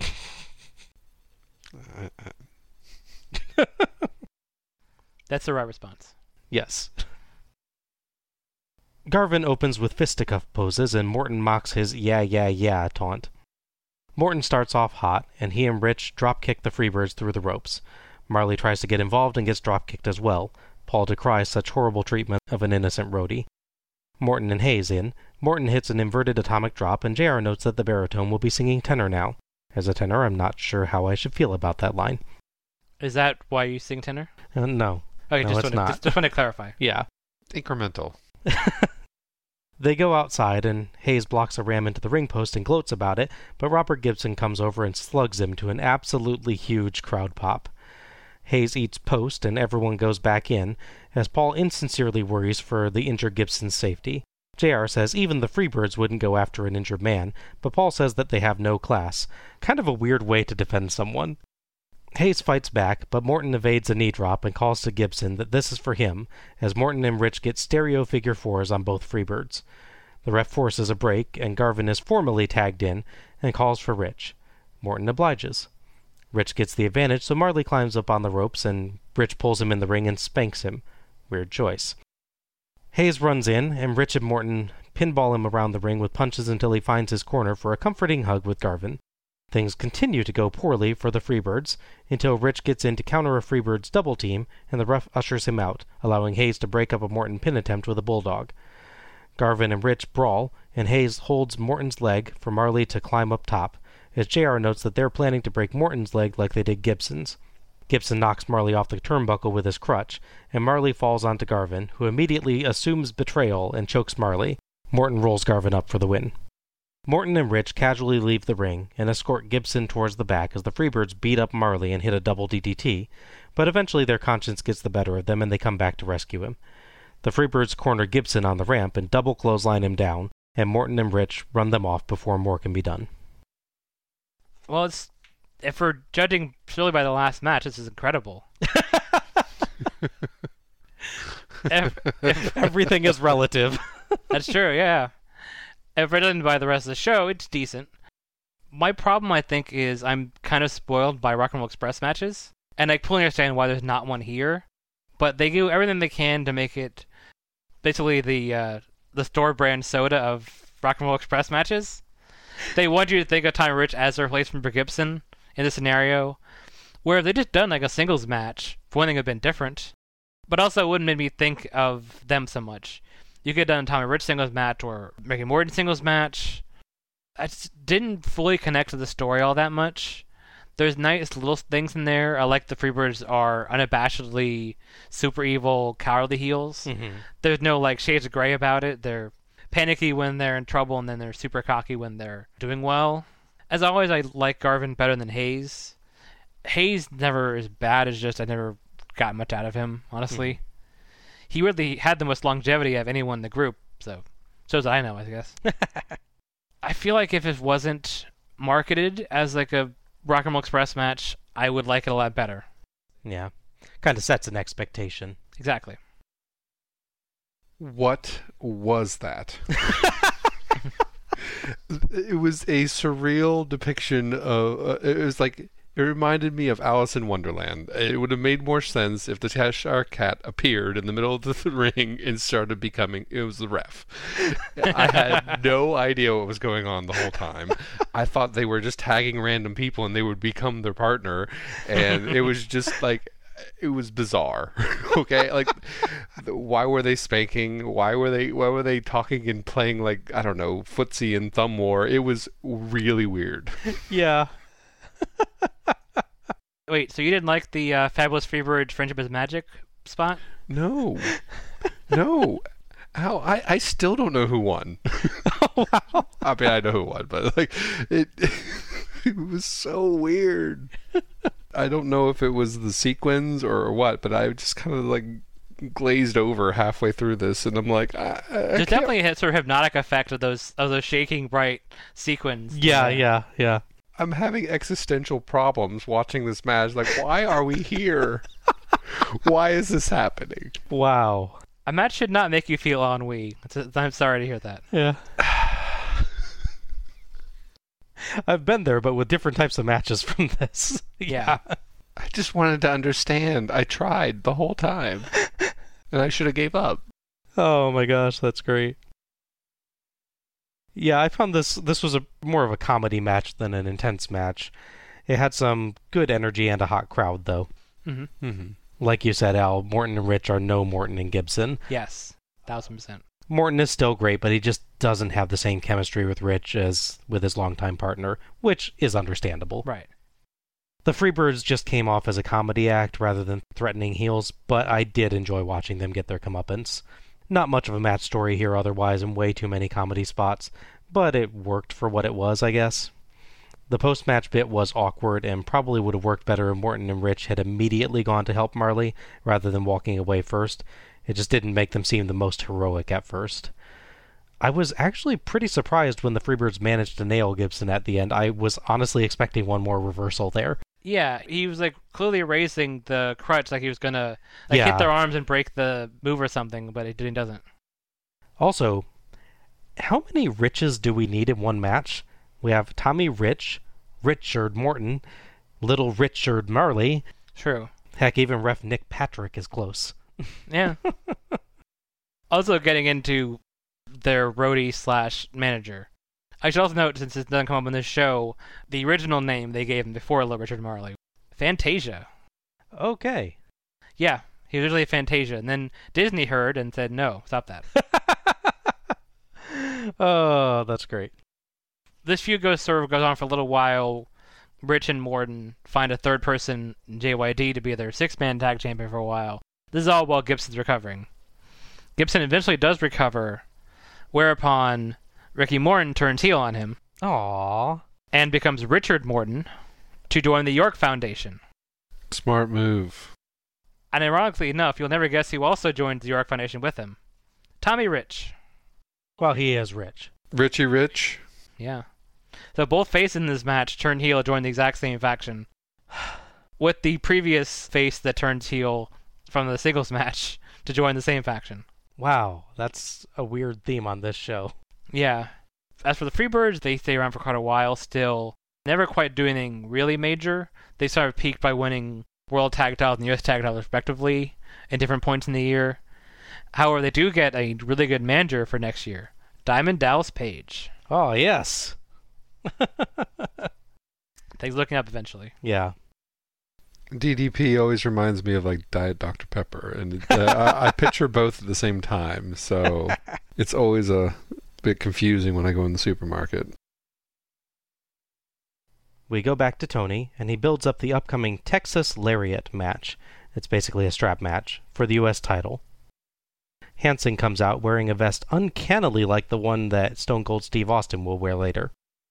All right, Jim and Paulie, later on, U.S. title. It is a Texas Lariat match. You know the story. The man said he wouldn't give you the title shot.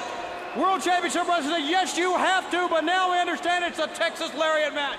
You know, they tried to push me into all these different types of matches, but you know, I outthought them all. But this is going to be really different. Never before has a title match like this ever been done in a Texas Lariat match. This rope right here, though it looks a little skinny, can hold some 600 pound steer. I know it can hold Lex Luger. We're going to tape each other up. We're going to get it right down. We're going to put it around our waist. And you got to drag the guy around four times and touch all four of those posts to be a winner. Lex Luger, I'm not real excited about this because they made me take the bell off because it was too violent. But I'm coming for the four count. One, two, three, four. Yeah! All right, Jim and Paulie, I tell you what, the champion is ready. I sure he is. Now back to you. We're going to get Tony a raincoat. Any more interviews with Hansen fans coming up? Our next two matches will be. Oh, this was really gross. uh, Hansen is chewing tobacco, which is gross, and he shouts while chewing tobacco, which is gross as well. Yes. Tony spends most of the interview trying to dodge around Hansen to make sure he isn't in the way of any, you know, spray of goop, and just tries to keep the microphone pointed the right way. The actual interview, I think, was fine, but I was distracted the whole time just trying not to look at him, which largely meant that I was paying more attention to Tony, looking about how I felt. My sympathies, Tony. Yeah, if I didn't have to watch him with that crap coming out of his mouth, I could at least enjoy the fact that he sounded like Yosemite Sam. yes. Yeah, it's very, very distracting. Yes. I don't. I honestly don't know why they did that. I mean, I guess you know he's the crazy Texan or whatever. But, yeah. But like you know, he's got like the cheap dollar store Halloween pirate vest. uh, Every time he shows up on one of these shows, he will be doing that. Yep. And I can't watch it. I just like actually can't watch him when he does that. Mhm. That's oh, so bad. Like if he sort of talked about how he chewed tobacco and, and he said like they make me took it out or something, that he could be a heel, like he complaining, you know, complaining about it or something, and you like you know he's a guy that does that.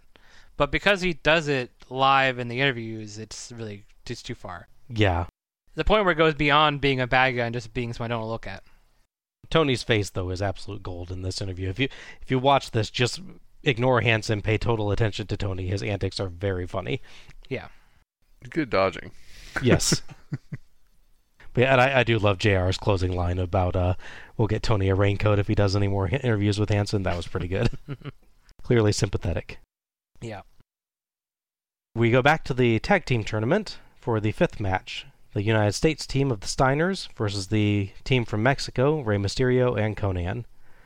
Boy, I sure am glad we switched things up with some tag matches before we got back to the tag tournament. I feel refreshed. Mm-hmm. I got Hog Gospel Lemonade. Mysterio's name is still written as Mysterique. The Steiners are now using their rock theme rather than the national anthem. I guess they're done being patriotic today. Rick and Konnan start off with rapid holds and counters, neither one able to get a solid advantage. Tag to Scott, and he gets a knee strike and a power slam before lifting Konnan so Rick can jump off the top rope for a bulldog, but the Steiners don't try a pin. Konnan recovers and commando rolls to tag Mysterio. Scott takes him down for two, but Mysterio fights back and gets a front face lock until Scott lifts him into a fallaway slam. Tag to Rick, and he slugs Mysterio a few times, but Mysterio counters with shoulder blocks and tries his own Frankensteiner, only for Rick to catch him and powerbomb him down for the win. Uh, it was definitely a fun, and impactful match, I would say. I liked the, how it evolved throughout. It's actually surprised seeing Rick and Konnan do the technical wrestling they do, because I know Mhm. obviously Rick can do it, but I don't get a lot of that from Konnan. At least from I'm seeing him later, it's not like a real regular part of his arsenal, so it's some nice surprise to see that. Yeah, it goes a little more like full lucha crossed with power wrestling Right. later on. So yeah, that was I was I was genuinely surprised too by that. Yeah. It is weird that this is the first time they've done the double team bulldog, and it does look really good. It's just they Oh, don't. yeah. It's weird they don't try to pin off of it. They're just like, oh, we did a bulldog. Well, okay, let's just wait a minute, let him recover, then go grab him. Yeah. Oh no, he got away. It's. I mean, it's clear they were trying it out, but it's it's interesting that the way they handled it was awkward. I was like, maybe Konnan was supposed to roll away and didn't, so they pick him up and he got away. I don't know. I don't know. I definitely like Scott doing the power moves in there. Getting him up from the ground with the uh, double leg was really impressive. Mhm. I liked the finish, even though it was kind of sudden. I was just funny seeing that compared to the previous Steiners match, because De Klerk slash Rocco Rock tries to do the dive outside and, and what I assume was some for a power bomb like catch. I assume he's gonna like catch him and then like throw him back in the ring or something, but he obviously does not, and Rocco Rock just kind of hits his head. Yeah. So this time, if you watch Rick when he's doing it, his arms are very low and he's ready to catch the guy. Yes. He's learned from his mistake and or been told not to drop people like that. Yes. Either way, it's, it's a creative finish. It's nice seeing the counter of it, even if Paulie Dangerously calls the wrong move in the replay, saying that he's going to stop him doing the Steiner line. Yes, I forgot about that. Yeah. Like with a bunch of these tag matches, if there were less of them and they were longer, I would have gotten more out of these. But it's still it's fun for what it is. This reminded me a lot more of collegiate or high school wrestling. Um, there was a lot of good floor work, and there wasn't a move that didn't have a bunch of power behind it. When I enjoyed that, there was Yeah. everything was snappy. Well, and I remember that one time that you were telling me about when you uh, you won that tournament in high school with a power bomb. That was Yes. I was I was waiting for you to like say some move, and I'm like, you know, there's a little more flash to it. But even the pick up and and throw them by their head, you know, whatever that move is, just it's hard to fake. There's still a lot of strength that they're oh yeah, absolutely. they're utilizing, and um, it's nice to see a move that was shown as really powerful earlier being countered. It was a good finish, and you can and you can look at at Steiner's face at the very end. He's just like he's got this real tobacco eating grin on his face, and uh, without the mess, there isn't a point where he's not smiling like. Uh, In, until after they've announced it and everything, and you know, like he, you know, he, he missed to hit it just perfectly. So Yeah, I think he's proud of that spot. That's and and he should be. It, it comes off perfectly. Like no, it was like honestly, like I'm like, this is a one of the most genuine reactions like from him. Yeah. I can see in, yeah. in anything I've seen with him. So I, I could tell he's extremely happy, and I, I kind of felt that with him. Yeah. Wow, this was fast. Yeah. I can only guess that Mysterio or Konnan or both might actually be a little hurt from the earlier matches, because it felt like we really could have had a much longer match between these teams. I think the ending was the right way to end the match, but it just felt like it really could have gone longer. And the Steiners getting a second fast win doesn't really seem to add much to their story tonight. They already had one, you know. Mhm. There was some promising counter wrestling starting out, but that's all we really got of this match to me, the start. Unlike with the Skyscrapers match earlier, I'm pretty sad about that this time. They did pack in as much as they could in the short time that they took, but I felt honestly kind of underwhelmed. I hope there's another match between these teams somewhere. I think it would have some real potential, but we didn't really get, you know, enough here. Yeah, it's definitely too short to be what it truly could be, but it's the parts you get are really nice. So I Mhm. can't complain too much about that. Yeah. I'm still frustrated with the this, the graphic. I'm like Canada should have won, so we have white versus yellow in the bottom as well.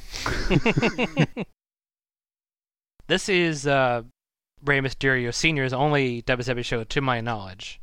So it's not to say they didn't wrestle in AAA or anywhere else, but as far as I know, there's nothing in WCW between these two teams again. Obviously, as you noted earlier, Rey Mysterio's uh, nephew will come in and have a much longer stay in WCW Yes. than, than his uncle did.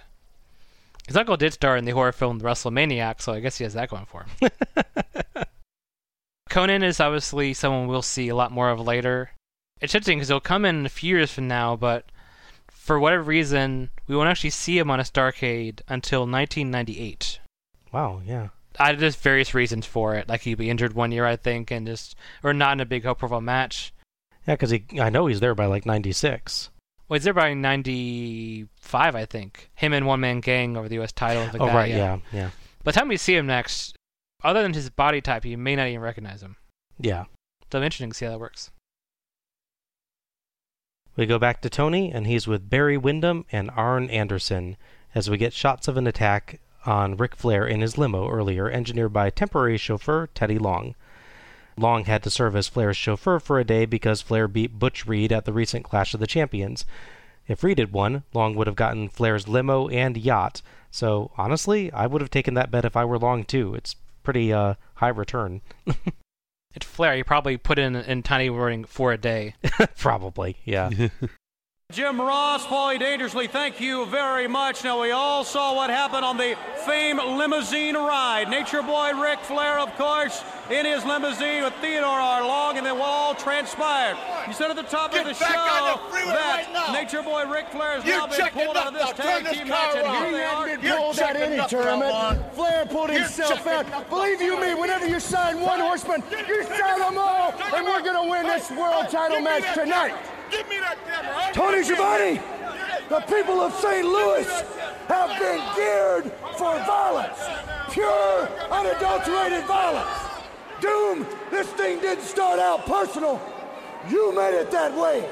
Now, buckles, cowboy boots, chairs, baseball bats, anything goes. We got nothing to lose. You look at these faces, beat on them all you want. You, in turn, have got everything to lose. Doom it better the world title. All right, Jim and Paul H. Certainly it shapes up for maybe one of the most violent matches we've ever seen right here. Let's go back to you.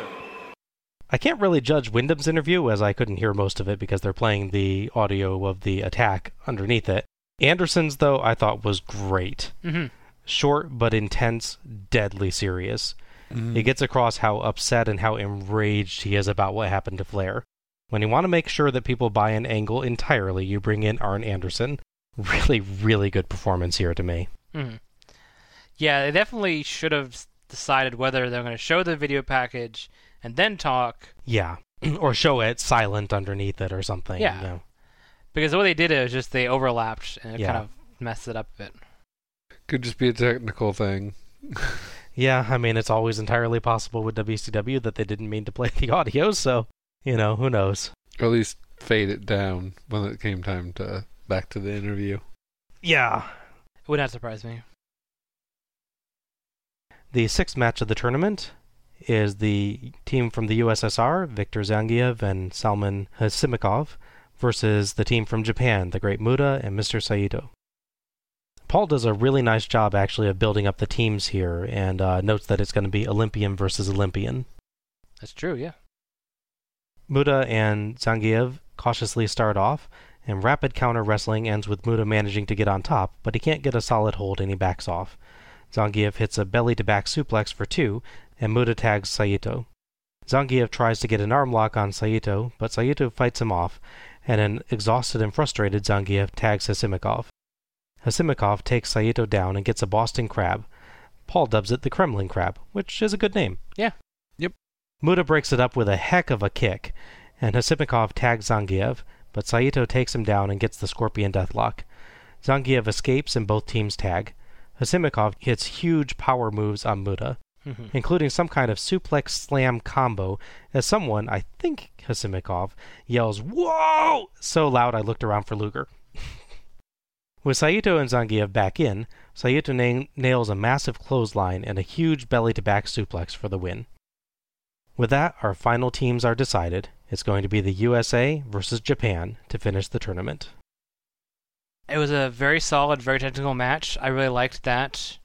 It was a good mix of like actual legitimate throws, but also legitimate like takedowns and grapples into those throws. It's not Mhm. just grab a guy and flip him around. It's that you can see all the setup for it. It's really nice.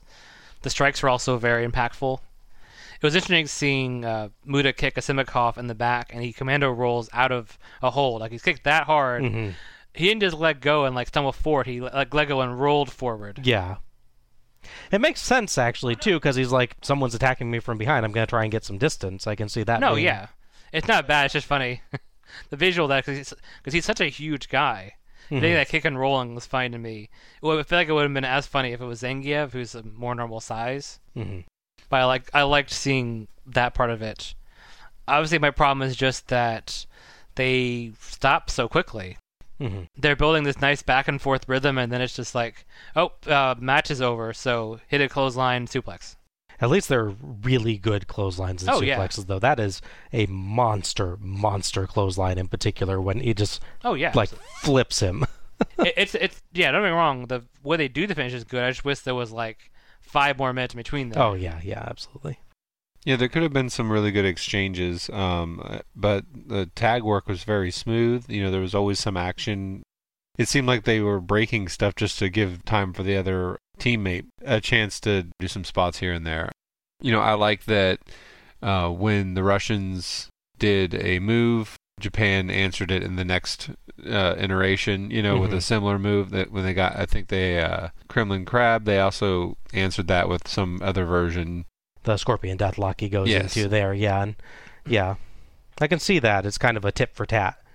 Right. I mean, I think it, it highlighted a bunch of their moves, but uh, in Japan's case, I don't think that, just like with USA, I, I, I think they're trying to save some of their steam for their confrontation, and maybe that's just written into the, the story a little bit.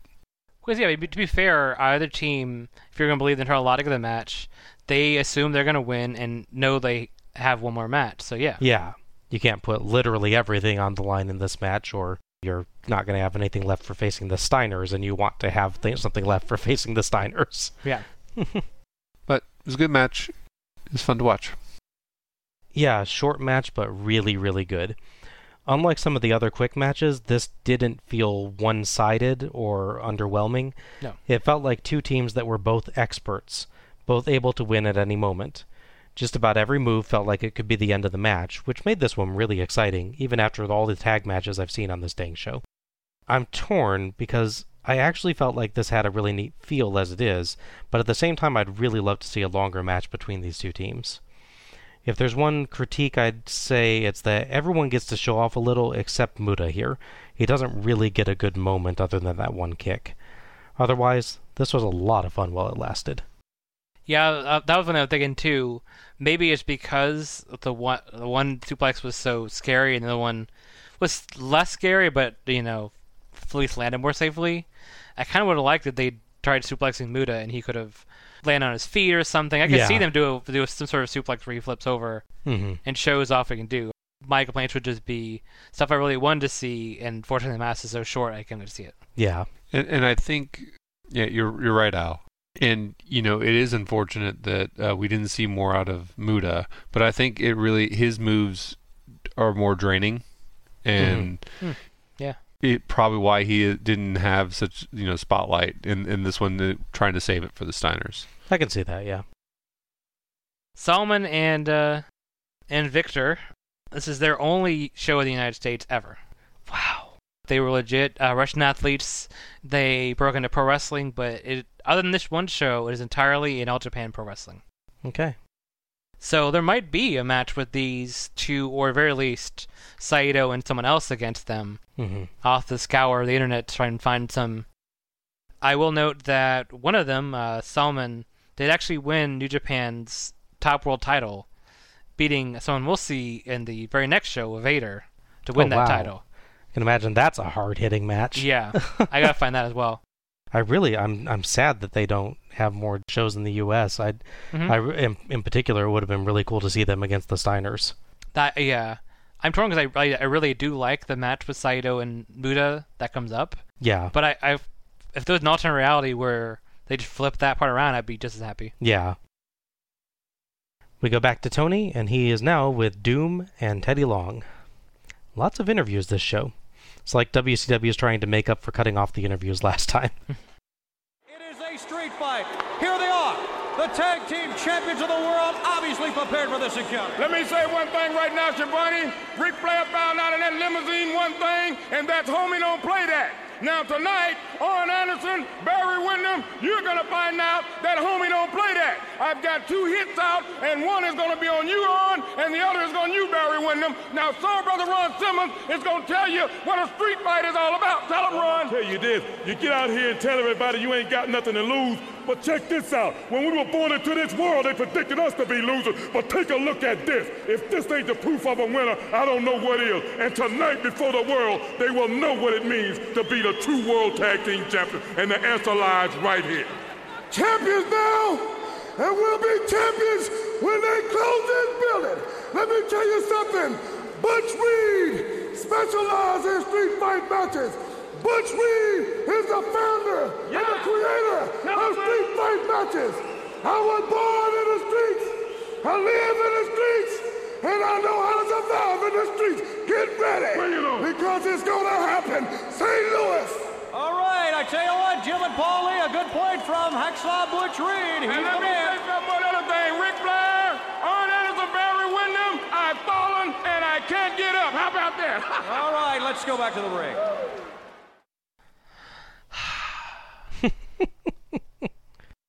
I wasn't keen on Long's TV catchphrase segment here, but Reed was quite good, I thought, and Simmons was really, really good. Mhm. He came off as intense and taking this very personally, much like Arn did. He sounded driven. This wasn't just about keeping the titles, it's about proving to the world that he and Reed are winners, about beating the fate that life seemed to have in store for them. Arn got me interested in this match earlier, and Simmons and Reed very effectively built on that momentum. And this is a tag match. I actually want to see another tag match on this show full of dang tag matches. Power of good promos, I guess. We get another good Tony expression as Long jumps back in as he's trying to wrap up, and he gives this "Oh come on" look. So I, I do want to just go quickly off of um, Butch Reed's lo- logic there. He's a master of street fights, and he's the inventor of street fight matches, apparently. Apparently, yeah. Not street fights or matches, but street fight matches. Yeah. He's a master of those because he was born and raised on the streets. Yeah. Well, he knows how to survive on the streets too. That's true. With matches. Yeah. So I can only assume that Dick the Bruiser was born and raised and survived in a cage his entire life. Yeah, hmm, possible. I mean, yeah, I could, I could see that actually. Yeah, it was a, it was a very interesting interview. Yeah. For sure. I think Ron Simmons has like the best voice. It's just like this this bass. Oh, that yeah. really just oh man, you you like feel it in your chest. Mm-hmm. It's a voice you take seriously. A THX sound uh, quality voice, yeah. Our next match is Lex Luger versus Stan Hansen in a Texas Lariat match for Hansen's United States title. So when we last left Luger, he was a United States champion, but he was a bad guy. We now come into him being a recently former U.S. champion, but now he's a good guy. Stan Hansen is a big Texan bruiser who, weirdly enough, is coming in from Japan because he's just really big there. So it's him on the list with Saito and Muta. They all come from Japan, technically speaking. And the Russians. The Russians as well, yeah. But yeah, so basically the good-looking, strong, good guy who lost his title nefarious means to a chew-spitting uh, gross person, and now he wants it back. As you do. We see a large and rather poorly made picture of Luger hanging above the WCW on the ramp during his entrance. I'd forgotten that. It looks awful. So does Luger's picture on his Starcade stats page, one of those pictures where it looks like they snapped the photo about three fourths of a second before Luger was actually ready. Yeah. A fan holds up a cloth with a much, much better picture of Luger on it a few seconds later.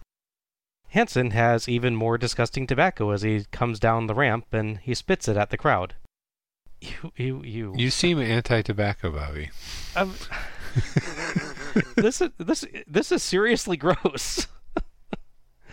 it's like I know that's his act. I know he's intending for it to be gross, but it's seriously gross.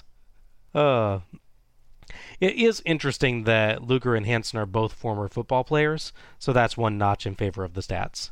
Yeah, Mhm. fair enough. This is a four corner style strap match, just with a rope instead of a leather strap, as opposed to the uh, they're strapped together, but it's still pinfalls Mhm. that we've seen at other points. Yes. Ref Randy Anderson barely gets the strap taped on to both before Hansen charges Luger and slugs him in the face, and the Luger selling begins. Hansen beats Luger up at first, but Luger fires back with his own strikes and celebrates with a good flex. Hansen fights back with whips with the rope for lots of Luger howls.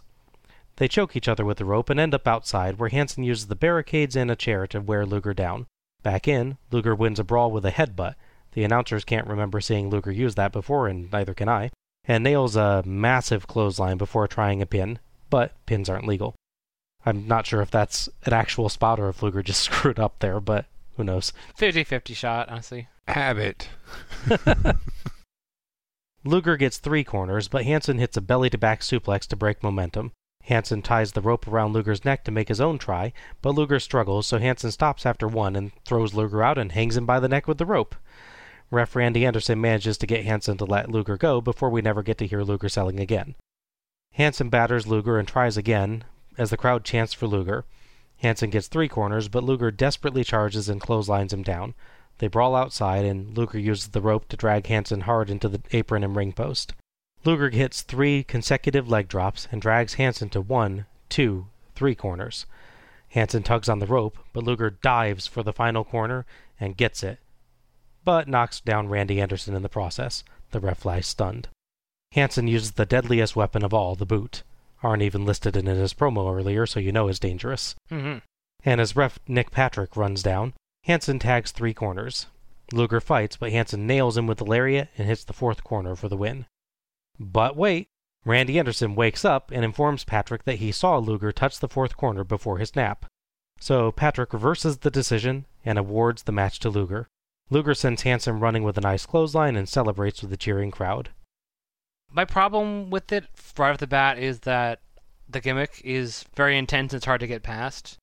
You have to fight in this fairly confined space for the most part, and then slowly walk to each corner, and then someone interrupts you. hmm The brawling aspect, I'm kind of torn on because I like it in the sense that it does differ from the very technical matches we've had before. Yeah. So there is some variety in that regard, but nothing about Han- Hansen's offense other than how hard he hits people was really that exciting to me. hmm Just to note, uh, Stan Hansen is practically legally blind. He wears extremely big Coke bottle glasses, like cliche nerd characters wear in like '80s movies. Yeah. So bear that in mind when he's wrestling and not wearing them, and then throwing his arm at like 50 miles an hour at your face. yes. I'll give him credit for a couple interesting spots. Um, there's that one where he does an elbow drop out of the corner, which actually like surprised me because it's coming from him. hmm And his brawling looks legit, which it, cause it probably is. I feel like because he can't see very well, he's not pulling as much as it is, and Luger just kind of just deals with it. Yeah. I noted that this is one of those matches that's clearly built as a clash of styles, like we had a bunch in the tag tournament. The problem is this one doesn't really work for me. It's the sort of awkward brawling guy, but it's not against like the super technical wrestler. Luger is is good, don't get me wrong, but he's not like say Eric Steamboat, where there's a clear division. He's still striking, but there's slightly more finesse to it, so it's not a complete contrast and not quite as effective. I think it would be. hmm I I don't think I'm a fan of this this style of uh, you know, I I don't like to play four corners. Yeah. I'm I'm always going to compare it to the first match, but uh, I'm Yeah. trying to avoid that. Um, you can completely compare it to the Wahoo McDaniel um, Rick Rude one we had a few years back. Mm, Sure. Yeah, but I mean, I always see it like, okay, if you got long enough arms, you get the guy in the very center of the ring, and you just run around.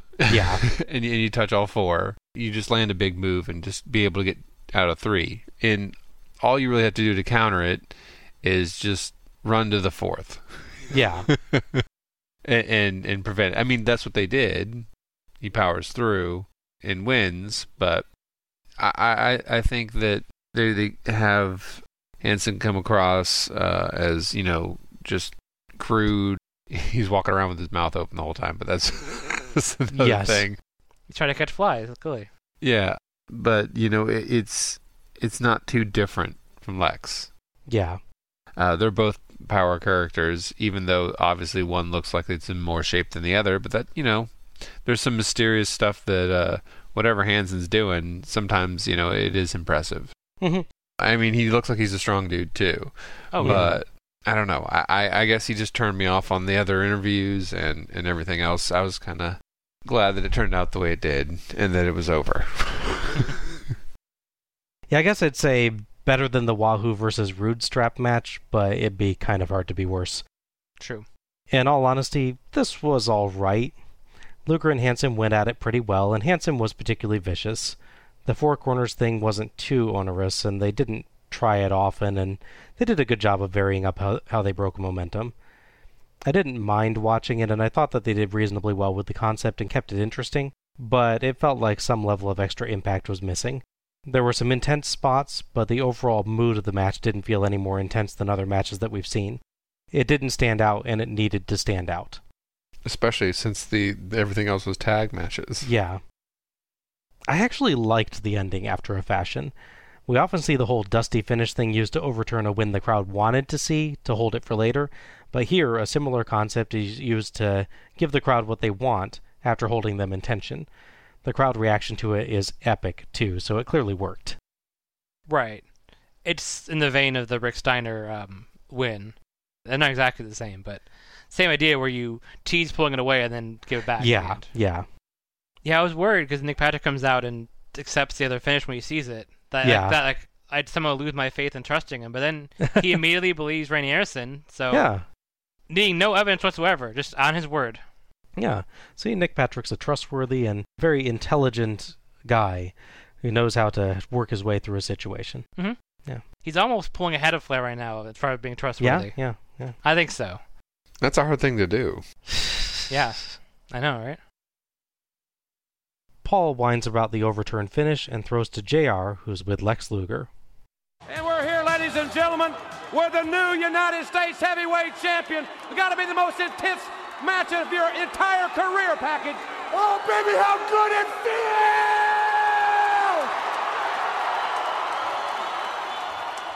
new U.S. champion. It feels great, short and sweet. Hope be U.S. champion for a long time. But no doubt this feud's not over. It's just beginning. I'm ready, baby. All right, Lex Luger, the United States heavyweight champion. And now we're on a championship run here, ladies and gentlemen. I love that he opens by yelling while flexing. That's just like, that's awesome. nice short little promo here. Luger keeps it simple, but put in a lot of emotion. So maybe he was saving up all the extra impact I thought should have been in the match for here. It's a little bit silly, but what the heck, it's fun. It'd be hard, I think, to watch this and not feel happy for him. Sure. It's theatrical, but simultaneously pretty genuine, I thought. Mm-hmm.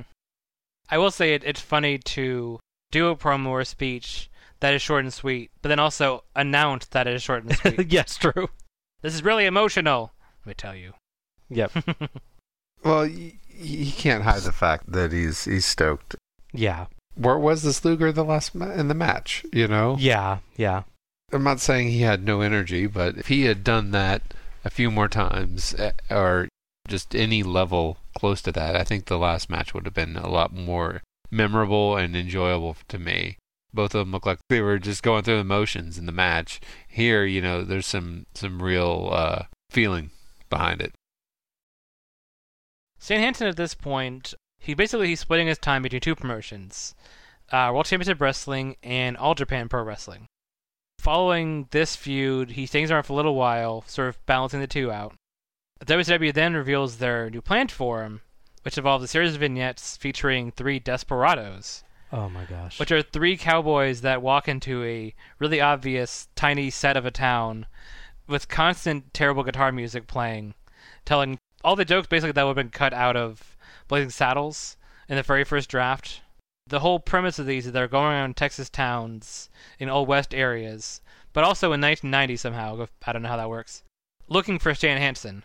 Then Hansen sees that and promptly leaves the company. Wow. Unfortunately, they let him watch those promos with his glasses on. There you go. Yeah, he wouldn't. He would have stayed if he hadn't. Yeah. As for um, Lex here, his U.S. title run goes very well, and in fact, his luck increases even more so by the middle of the year when the big event happened, which I will discuss later. Our next match is the Horsemen, the Enforcer Arn Anderson and Barry Windham versus Doom, Ron Simmons and Butch Reed, with the godfather of professional wrestling, Teddy Long, in a street fight for Doom's World Tag Team titles. Just to be clear, it's not the godfather from professional wrestling. No. Okay, just make sure. Doom has been very, very dominant in their run with the tag titles, chasing away other teams trying to get the titles, which is why the Steiners are U.S. champions. This naturally drew the attention of the Four Horsemen, who obviously love holding gold and tag titles. They had a match at the previous show, as they hinted in commentary, that did not end. It was a pinfall. It ended with double countout, and they brawled to the back.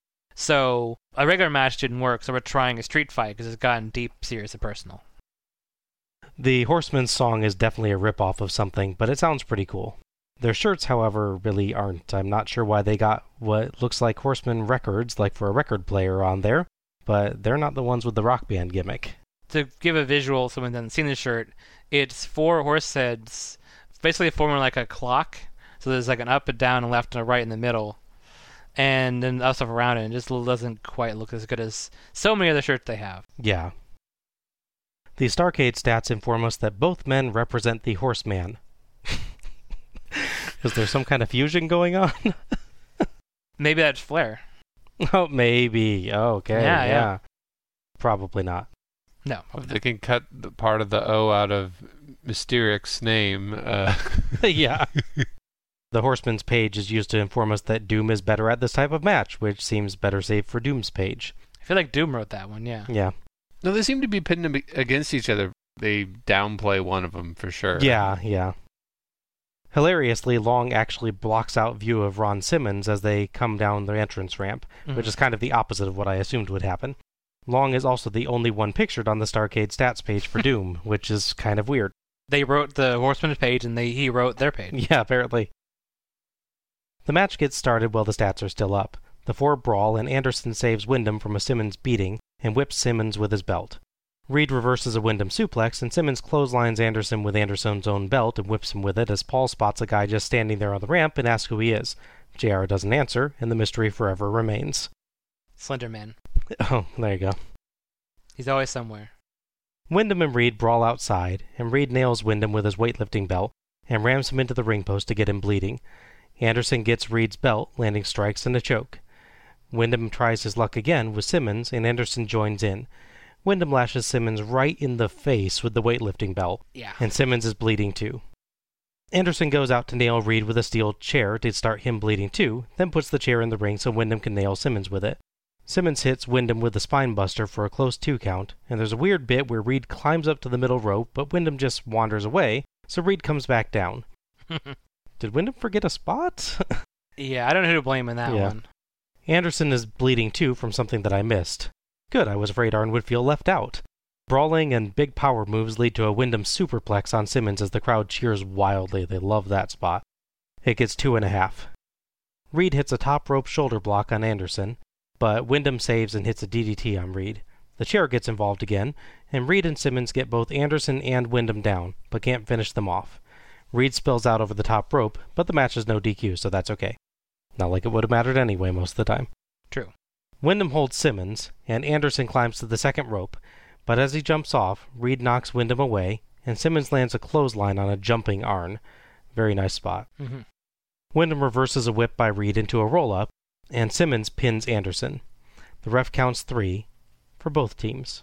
With a double pin, the bell rings, but the teams keep fighting, brawling wildly up the ramp and all the way to the back. It's a double pin, so it's a no contest, and Doom keeps the titles. So obviously you have to deal with first and foremost the bait and switch aspect going into the show, which is they pull Flair out and put Windham in Yeah. it. That said, it's still a really good match.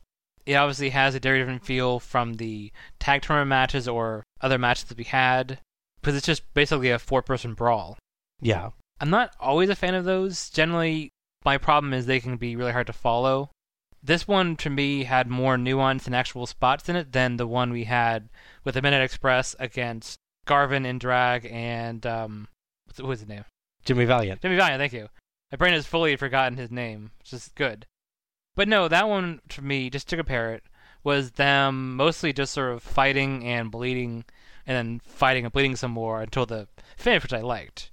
In this case, this is a mix of spots. They have good moves. They sort of trade off with partners. They're in the ring. They're out of the ring. It could be really hard to follow, but I think they actually manage it pretty well Mm-hmm. because there's not something really, really important happening on the outside while something up on the inside, and vice versa. Obviously, anyone who's listening to me talk about these matches knows I'm not going to like it because it's a non-finish. and a tag match, I mean, it's just practically my catchphrase at this point. That said, I liked everything about it up until the finish. It's just a shame that they're so not committal with this story. But knowing what I know afterwards, I guess that might be a factor in it. Doom is impressive. Yeah, absolutely. I'm not a big fan of the blood aspect, but I think that it was really warranted in this one. Uh, Mhm. Differentiate it from the rest of the night. You know, in previous Starcades, that kind of seemed like everything was, you know, a bloodbath. Yeah, that one show with that match I was talking about was like I think the only show I've seen on network that was TVMA because everyone Yes. was bleeding Yes. every match. Yeah. Yeah, every match, and um, I, I like the reverse here, where Yes, um, they used it in, a, in a, a situation where it was absolutely w- warranted to show the brutality. like when they cut to some of the people and they're just and they're calling each other names and everything. It just it felt a little more real, a little more uh, personal, even if it was you know theatrics. Mhm. I like that e- even though it was a non finisher, they still carried it on, uh, you know, up the ramp and everything. There, Yeah. Yeah. There's a spot where they have all three of them knocked down, like one after the other, like dominoes. And I was hoping the fourth one would f- trip or fall or something. so, you know, like a perfect screen grab of it. I mean, if that had been Flair like the originally booked, he would have been the last one up and then Flair flopped. Yeah. Yeah. Yeah. Um. I that but that wouldn't fit this match. But No. that spine buster, it, it was it was ridiculous. It's like one of those trapdoor spiders, you know, just like just ripped him off his feet. Yeah. And it was executed perfectly. He landed flat on his back. There was no, you know, neck injury or possible. It was just pulled in and tucked him under. It was great. Yeah. I know that the announcers talking about I've, I've never seen someone come back out of it. Well, it took the ref like you know five seconds or something to start the count, but they, covered, uh, they covered that really well. Yeah. Yeah. But it was it was pretty intense, and that's the one part of the match. Uh, other than you know, um, just the look like they're having fun, even though they're slogging the crap out of each other. Yeah, if this had an ending, this would be really, really good. As it is, it's a pretty intense brawl with some good ideas for spots that elevate it above just being mindless violence. We get kind of the parade of finishers at the end that'll become a pretty common thing in the late 90s and early 2000s. Oh yeah. But at this point, it's really unusual to see people trading and kicking out of finishing moves and big moves like that. So it made it seem like everyone was pushing themselves harder than normal in a deeply personal match, like you guys were saying. I like that there always seemed to be this feeling that the teams, well, often pairing off to brawl, really kept track of where their partners were and came over to help pretty quickly if they got in trouble. Wrestlers had to really stun one man on a team to be able to double team the other, and it felt natural. The weapons were used well, they felt significant, but not overused. I don't think this rises to the level of some of the earlier bloody brawls that we've seen, but it got pretty good all the same. It's just the lack of an ending that hurts it a lot. You mentioned the spine buster that Ron Simmons does, uh, John. Mm-hmm. How did we not get a spine buster duel between Simmons and Arn Anderson? How Yeah. did they miss that? Yeah, they should have had Arn do it to To read, Reed, on one side of the ring, and Simmons do it to uh, yeah Windham on the other side. Yeah. and like both turn like look at each other or something, and then And they could they fight each other, yeah, Yeah. clothesline each other down or something. Because I, I agree, yeah. Simmons' Spinebuster is looks super intense, but also does feel very safe if you actually think about how it's being done.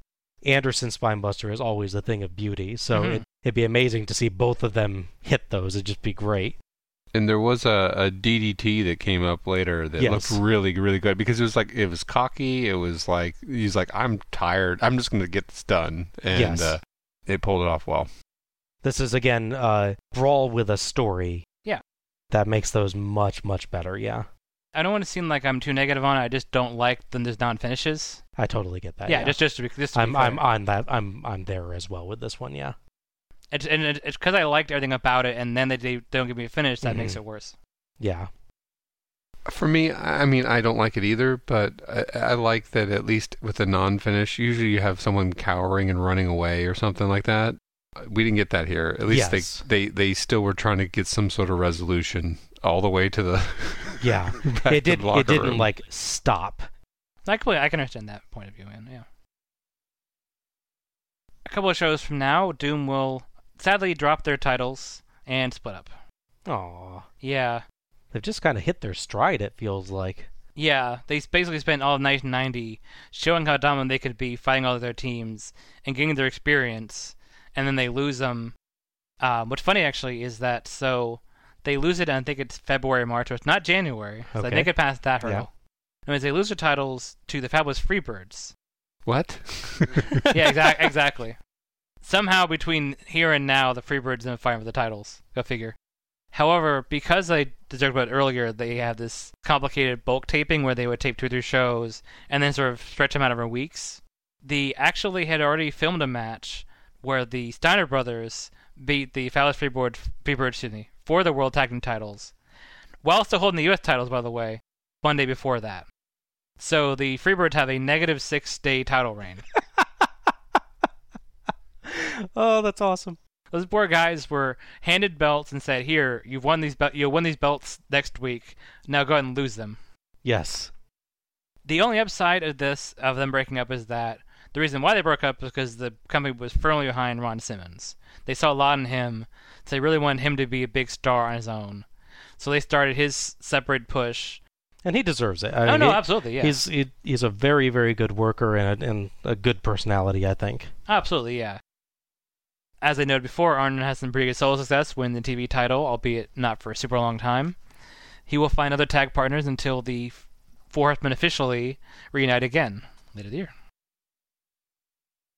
We get the Wrestle War ad again. Even played twice, it takes up about a fifth of the time one show ad took up on Starcade 86. Just saying. Yeah, they didn't show us the entire finish to a tag title tournament and the coronation ceremony, and then tell us to watch the show. I was still excited by it the second time. Yes, it's it's still glorious. Oh yeah. The tournament final is between the team from Japan, the Great Muta and Mr. Saito, versus the team from the United States, the Steiner brothers. The guest referee for this match is internationally respected referee Masao Hattori. Muta sprays green mist on the ramp.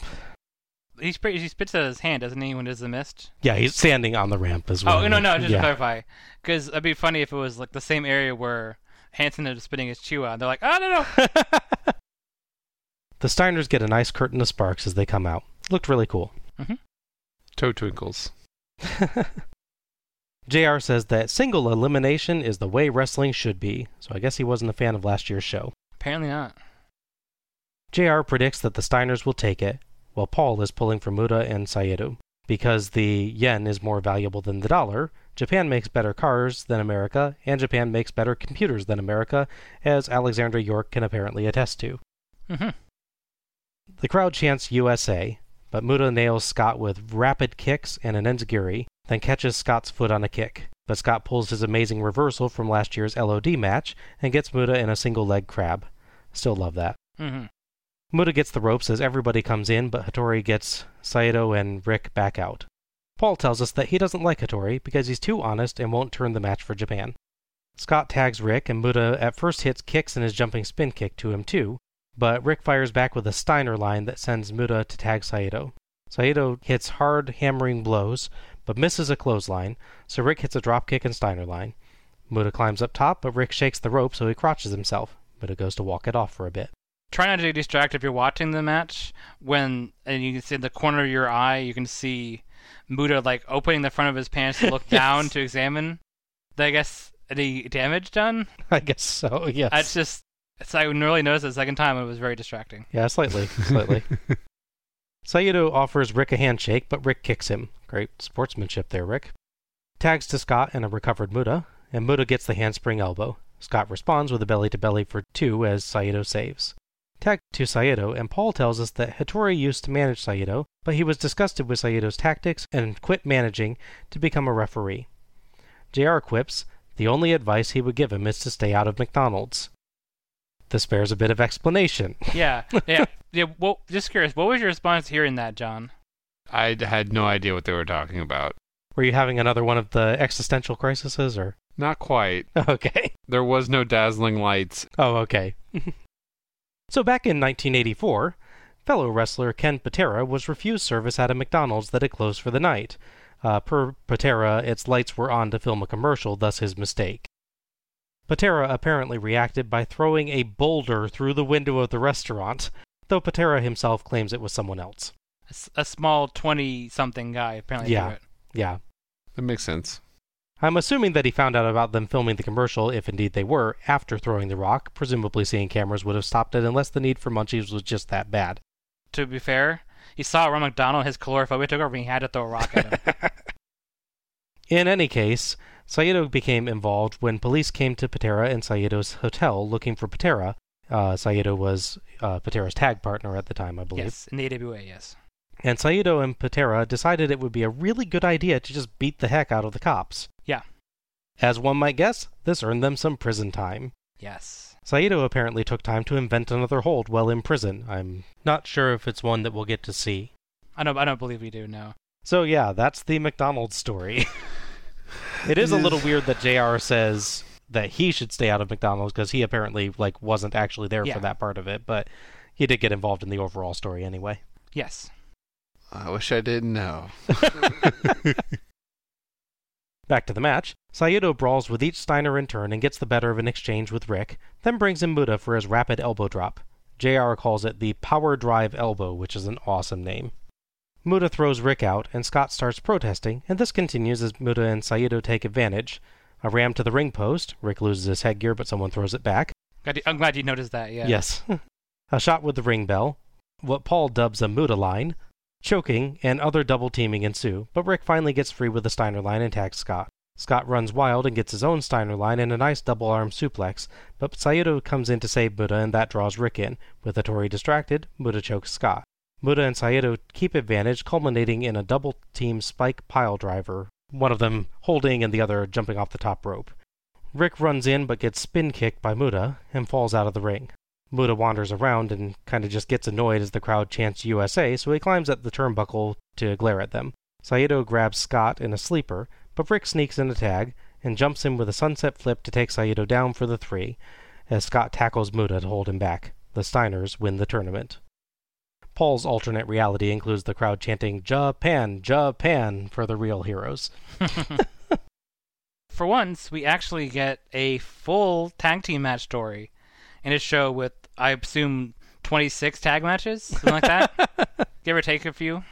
No, seriously though, it is surprising to see the full breadth of the story that we expect in a standard tag match of any normal length finally showing up at the end. Yeah. So it's kind of a double-edged sword because on the one hand, I'm glad that it's there, but also means that we didn't get it so long, so it does something about the other matches. That said, I really liked just how impactful everything was, and I liked that the story became the Japanese team was so insistent on winning that they started cheating behind their referee's back. They became heels as soon as they, the match went about halfway through, realizing that what they were doing was not taking the Steiners down, so we got to start cheating. You know, take the intergalactic tag team titles, whatever they're calling them now, back to Japan for some reason. I, yeah, but it's like the double teaming finally became a full thing and a heelish manner. We had sort of a mix of where people double teams, but it's almost always faces doing it for the most part. And it was just here's a neat spot as opposed to here's us hitting what guys back turned like that. Yeah. There's definitely a more heel attached to it. I did like the misdirection part of the victory. It really showed the Steiners being not just dominant like they had been in like hitting big power moves and suplexes, but actually being a better tag team. Mm-hmm.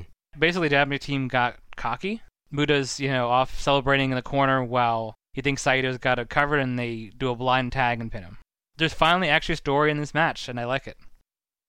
Yeah, a lot of great teamwork on both both teams. I didn't really take the Japan becoming heels so much, but I could definitely feel some, some cockiness mixed with frustration going back and forth that they had to re- resort to one thing or the other. I, I like that they had that part where they've shown multiple times during the match that they were like evenly matched, especially when when you got Scott laying down on the ground. and uh, they do the traditional work up the crowd while two people are trying to get to their tag. Seems more modern to me than this era, but maybe maybe I'm wrong. If nothing else, it's cutting edge for this time period. Yeah. Yeah. So they it, it had a good narrative. I definitely felt more about this match with the Steiner brothers than any of the other matches they were in, even though, you know, they had some nice definitive finishes. I always enjoy Muta. Definitely agree with you that they did a really good job of being cocky at the end and then mm-hmm. uh, just cost them the match. Hmm. I didn't I didn't get that he was being cocky. I thought he's just kind of like wandering around for no reason that I could determine. And then he just climbs up on the turnbuckle and I all I could think was he was improvising annoyance at the crowd, and I was like, that's a weird way to end end his involvement in the match. I I just I didn't get that. I guess it was only like the last like three seconds before he came down that I felt that way. It wasn't oh, like okay. it was it was anything leading up to that. It was just like yeah, he was kind of off in his own land, looking out into the crowd and everything, not fully aware of what was going on behind him. Yeah, but if you look at this, so look at the story of the match, and especially in the latter half, they isolate Scott they done the double team spike pile driver. They had all this stuff. Saito seemingly has control. Essentially, he's getting ready to celebrate the victory that he knows is forthcoming. I guess so. You could definitely argue maybe his timing is too long because he has to be looking away for all that. But the idea, at least, that I, I got perfectly fine. I think I wouldn't have thought of him being cocky at the end if he hadn't had, uh, you know, they threw him into the into the ropes and he kind of lost his footing for a second, but he just didn't seem like he was too worried about anything. yeah. He probably just figured he had in the bag. Yeah, that's why I viewed it anyways. For a little while, this really looked like it was Scott's revenge for all the times that Rick accidentally distracted the ref to let him get beat up last year. oh, yeah, that's true. Uh, lots of that by the Steiners this time, and it again got a little comedic to see just how often they do it, especially when Hattori did seem actually kind of pretty on the ball about dealing with Muta and Saito trying to cheat otherwise. Let the ref try to handle things first, guys. He seems pretty good. Otherwise, though, this was a very good tag match. It definitely suffered from being the 10th tag match on the show. It made it hard for me to get into it, but I did a rewatch of it later on its own, and taken that way, it's good. Both teams pull off some impressive strength spots, and I liked how the wrestling focus of the start gave way to brawling and big hits as the Steiners got more upset about the cheating, and Saito and Muta saw they needed to do more to take the Steiners down. As much as I'll make fun of it, the accidental distractions by the Steiners did work with the storyline too. They're just getting too hot headed. It's only once Rick is kind of forced to cool down via spin kick that he gets focused and is able to surprise Saito to win. I thought the ending spot itself was great, really well timed dive by Scott to block Muta especially. In the in the slow mo, it, it looked really like believable. I mean, it, he was picking Muta up in between those steps, so even if if if you really wanted to get over there, you could see how it was effective. Yeah. Mm-hmm. But to me, like I said, it was a little awkward having Muta just kind of wander around for a bit. I'll have to take a look at it again and see if I get more of you guys' version of it. Good end to the tournament, just one that would probably play better if there hadn't been a tournament.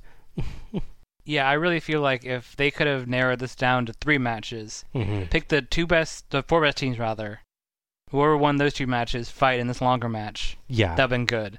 Cutting it all, a little more than in half would have been really good for me. Oh, yeah. Would have been much easier to handle this show then.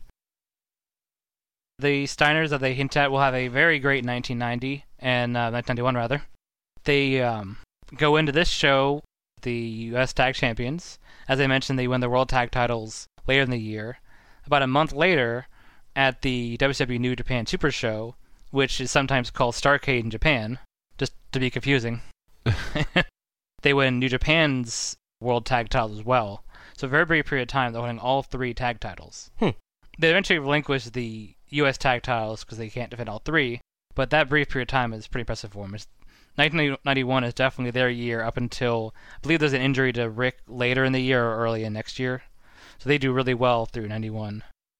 Uh, Muta is one of those guys. He just kind of come and go in WCW. He had a solid home over in Japan. He's huge over there. He was practically their Hogan, just depending on who you ask. He would briefly come in 1991 for a sporadic matches. Weirdly enough, he's back for a match Luger has to win to qualify for a world title shot later in the year. Um, he will sadly not be around in next year's show, but he does come back later. We will see him many more times in different iterations throughout the years.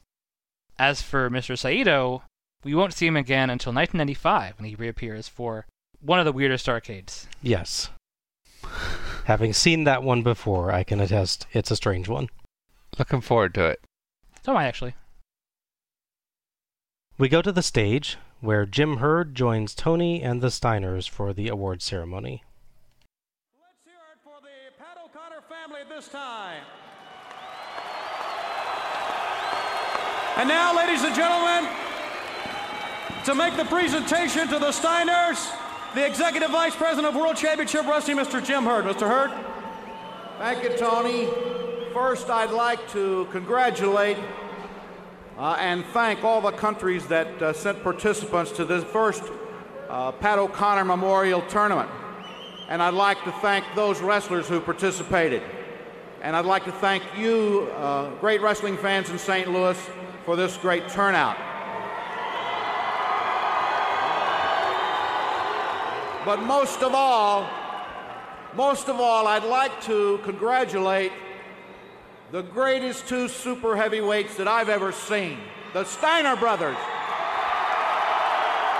Thank you, Thank you, sir. Scotty, congratulations, Rick. Thank you very much, Tony Schiavone.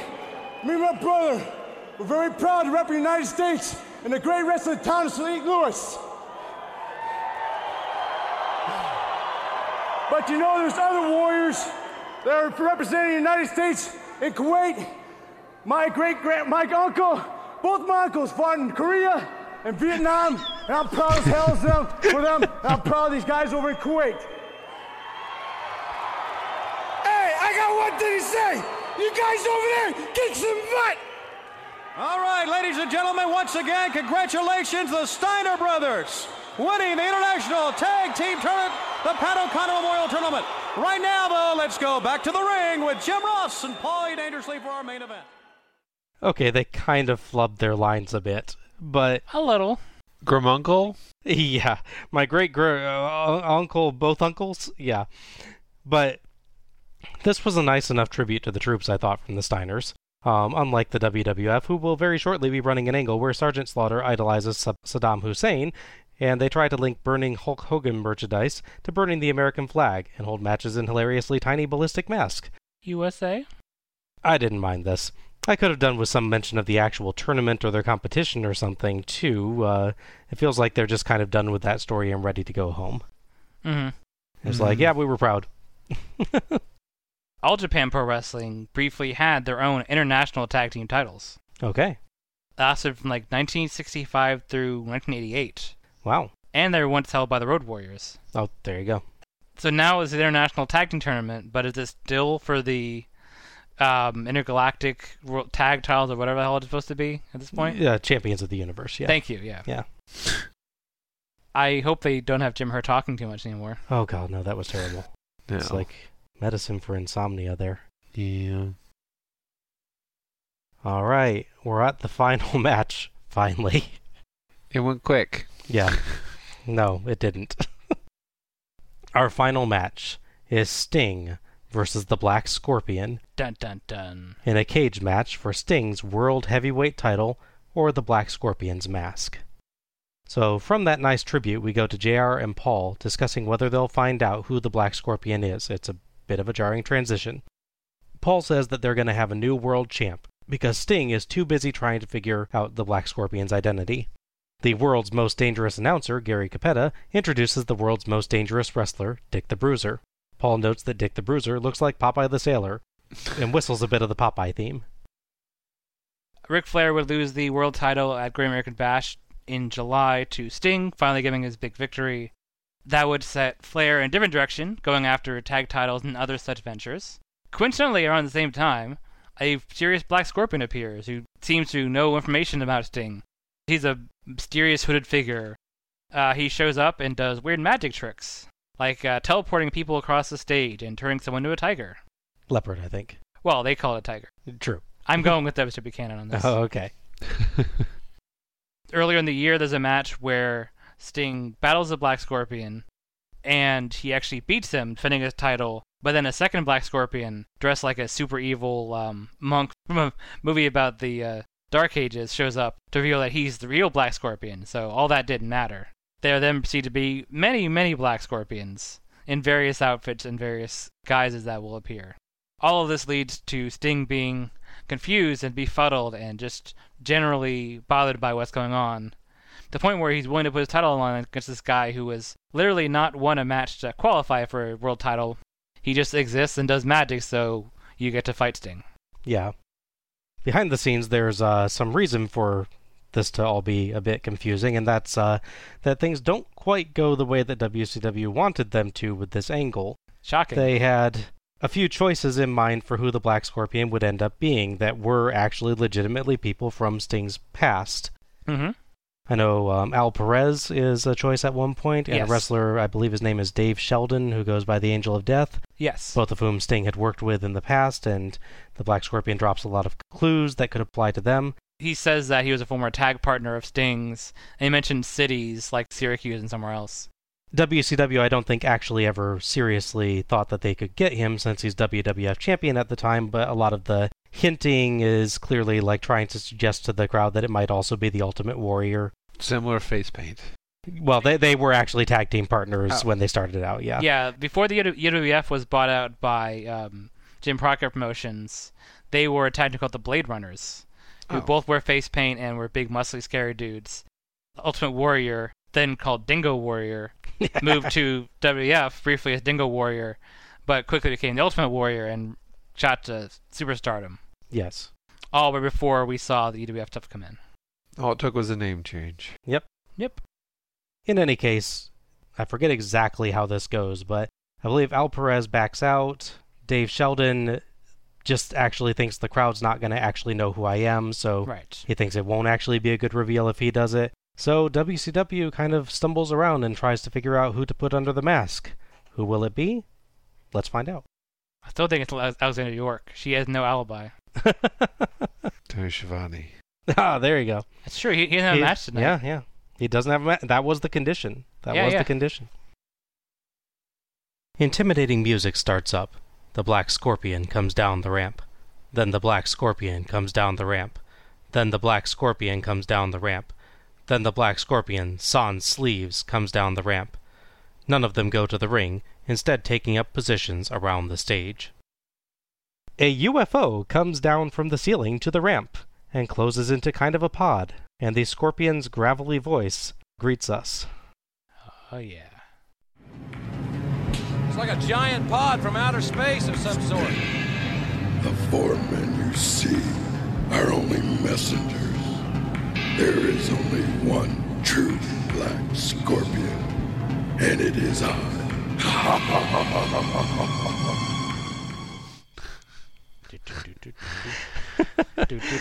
uh, JR then repeats the promo in case we didn't understand Christian Bale's Batman voice.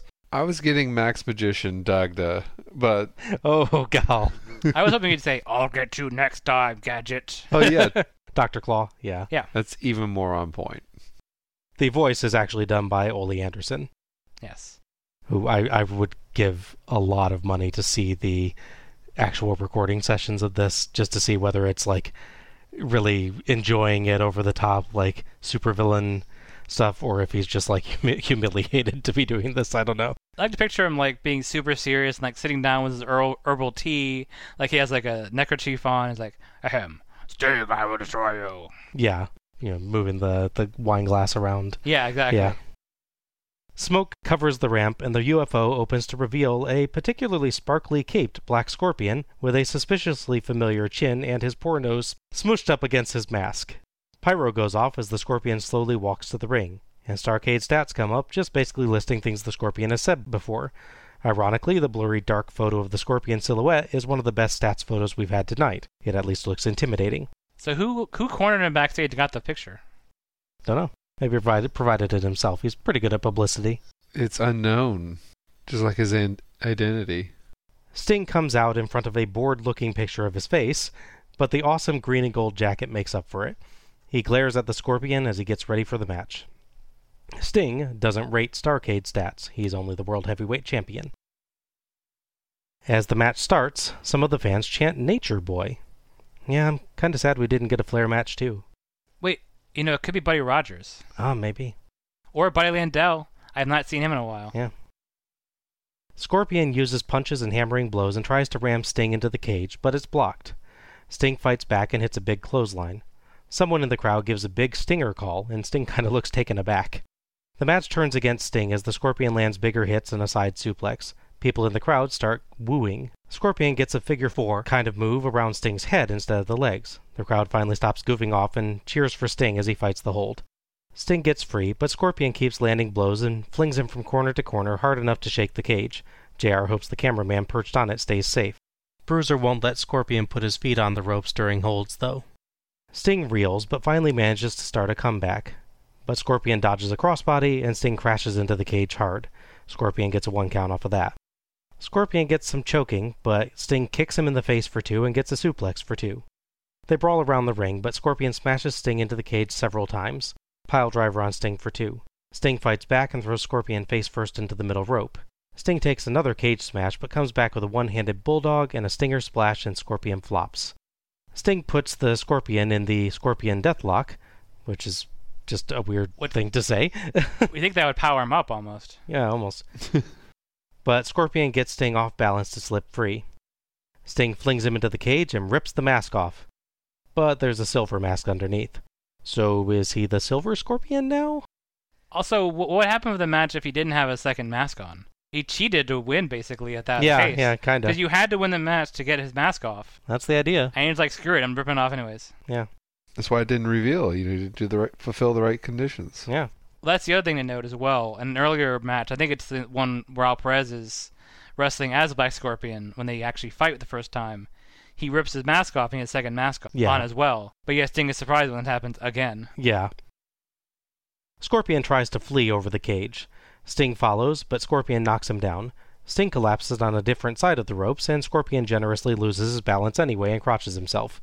Sting smashes Scorpion into the cage twice, then military presses him and hurls him face first into the cage, hard. Scorpion blades through the mask. Through the mask. Yeah, I've never seen an blade in No. a mask before. and his blood coats the front. The Blood Scorpion would be a cool name. Would be. I'm gonna look that up. Sting hits an awesome leaping clothesline, then slugs Scorpion hard and climbs up top. Scorpion groggily gets to his feet and Sting leaps, landing a jumping splash for the three count and the win. The Scorpion's messengers charge the ring, and Sting and Dick the Bruiser fight them off, ripping their mask off, though we're not told who any of them are. It doesn't matter. Scorpion tries to crawl over the top of the cage, and Arn Anderson and Barry Windham come down for some reason. That's Huh. curious, beating up Sting and Bruiser. Arn DDTs Sting on a steel chair as Scorpion comes back down. Anderson hits Sting with the chair, and Scorpion joins that fun. JR thinks, you know, it might be another horseman under that mask. But who? Sid, obviously. Z Man and Ricky Morton charge down to try to save Sting. Terry Taylor joins in too, but none of them can get in. Sting boldly fights back against the odds inside, and the Steiners finally come down with bolt cutters and fumble with them for a bit, but finally get in. Sting gets a hold of the scorpion and grabs the mask, finally taking it off to reveal short haired Ric Flair! Oh no. What? Or rather, the back of short haired Ric Flair's head. He escapes the ring quickly alongside the horseman, and nobody really gets a shot of his face, Nope. so it's left to JR to tell us that yes, that was Ric Flair. So, yeah. exactly. I think helpless laughter is exactly the right response to this match, John. I can sum this match up in four words. This should be better. Mhm. If you really can't figure out that Ric Flair going into this, like you're watching this live and don't recognize the pattern, it's understandable if you're like, who's this mysterious guy? He's doing all these different moves in Flair. So maybe you're not rating it like a Flair Sting match. But obviously, it's 2019, we're recording this, and I know the outcome of this show already, because it happened a long time ago. So I'm going in this watching, I know this is Flair. So on one hand, it's impressive that he does disguise his mannerisms and moves, honestly, pretty well for the most part. Obviously, his face squishing that mask is hard not to notice. I'm sure that was very, very pleasant Oh, that to work hurt. through. I like the finish that it's it's a strong Sting victory. It's just everything following that is so muddied because it's everyone in it and then there's no big payoff. The storyline's been going for like four or five months at this point, I believe. It's been going for a while, and the payoff is a guy with blonde hair you can kind of see crawling away while the camera does not get a shot of him. Yeah. Disappointing, sadly. Well, the hair is unmistakable. At least the the front of it. You know, like if if he chopped off the rest of his mullet, so be it. Yeah. Um, I I thought it was Flair when the scorpion came out of its pod or whatever, his chrysalis. Yeah, I don't know how you describe that, honestly. no, it, it's it was just a you know little geodesic thing. you know, and I was like, okay, they're obviously gonna have him come through the floor, and they're gonna do some something to either smoke or lights or whatever, so they could come through the bottom. And oh, it's magic. I'm sitting here thinking like, before I can the '90s footage, can you discern what the face is? I'm like that overcoat, that shiny thing. Only Ric Flair has something that that gaudy. There you go. Period. I wondered, yeah. I was going to ask you. That's because I didn't know if you had heard anything about this storyline before. No. So I, I wondered when exactly you were certain that it was Rick. Oh yeah, well I mean like I mean I didn't notice it from the face like when he was coming by, but I had a good feeling just a, a few minutes into the match. I'm like, oh, that has to be him Yeah. because you know there's a certain cautiousness. I, I don't know how to describe it. Like Rick's always has like a paced match, Mhm. Yeah, absolutely. and that's what this was.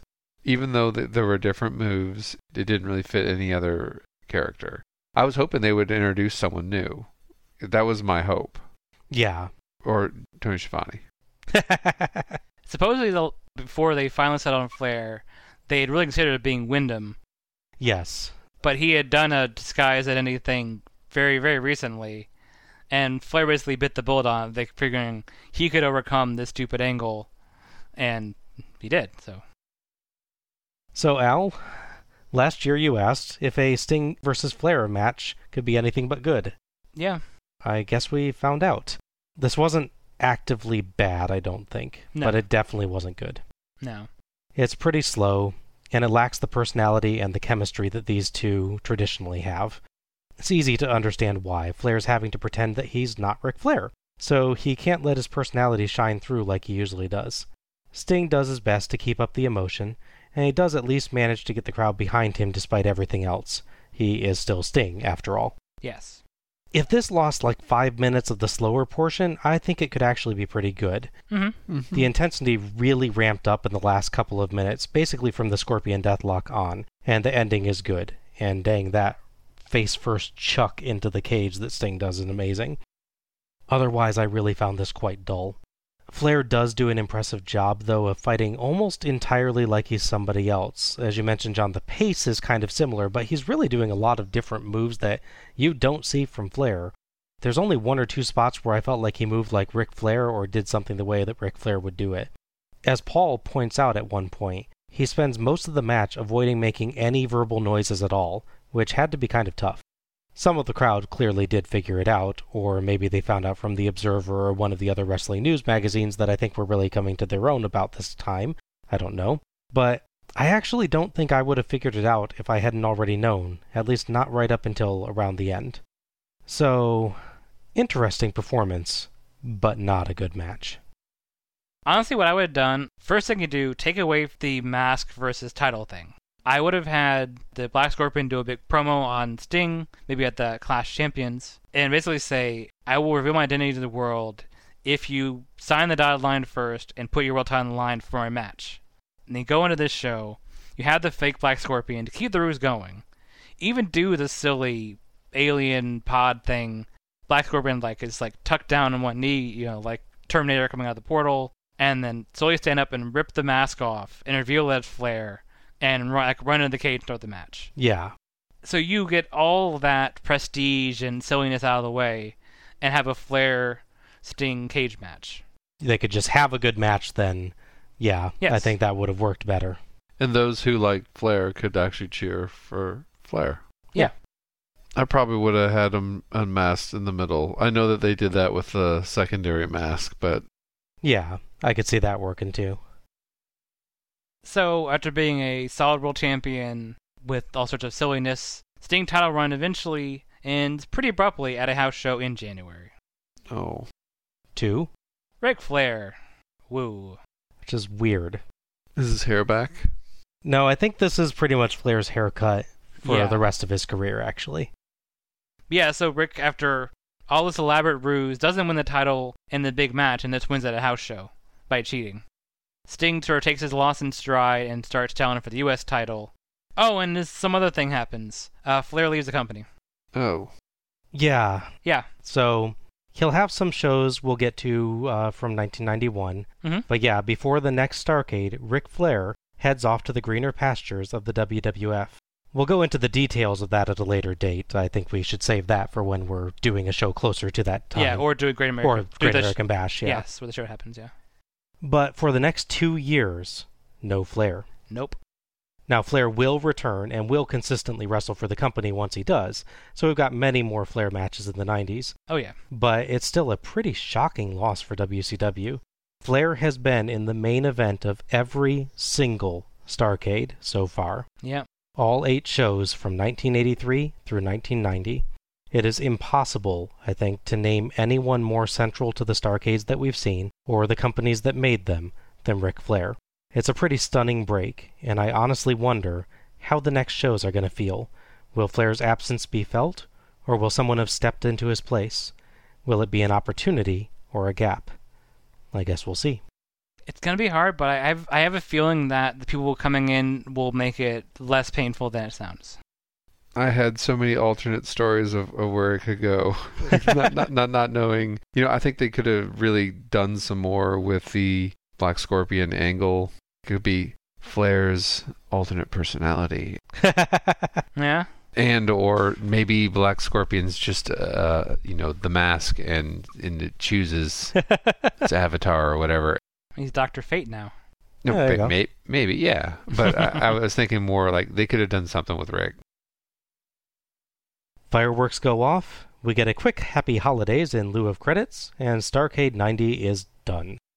Thoughts on this show with a lot of matches?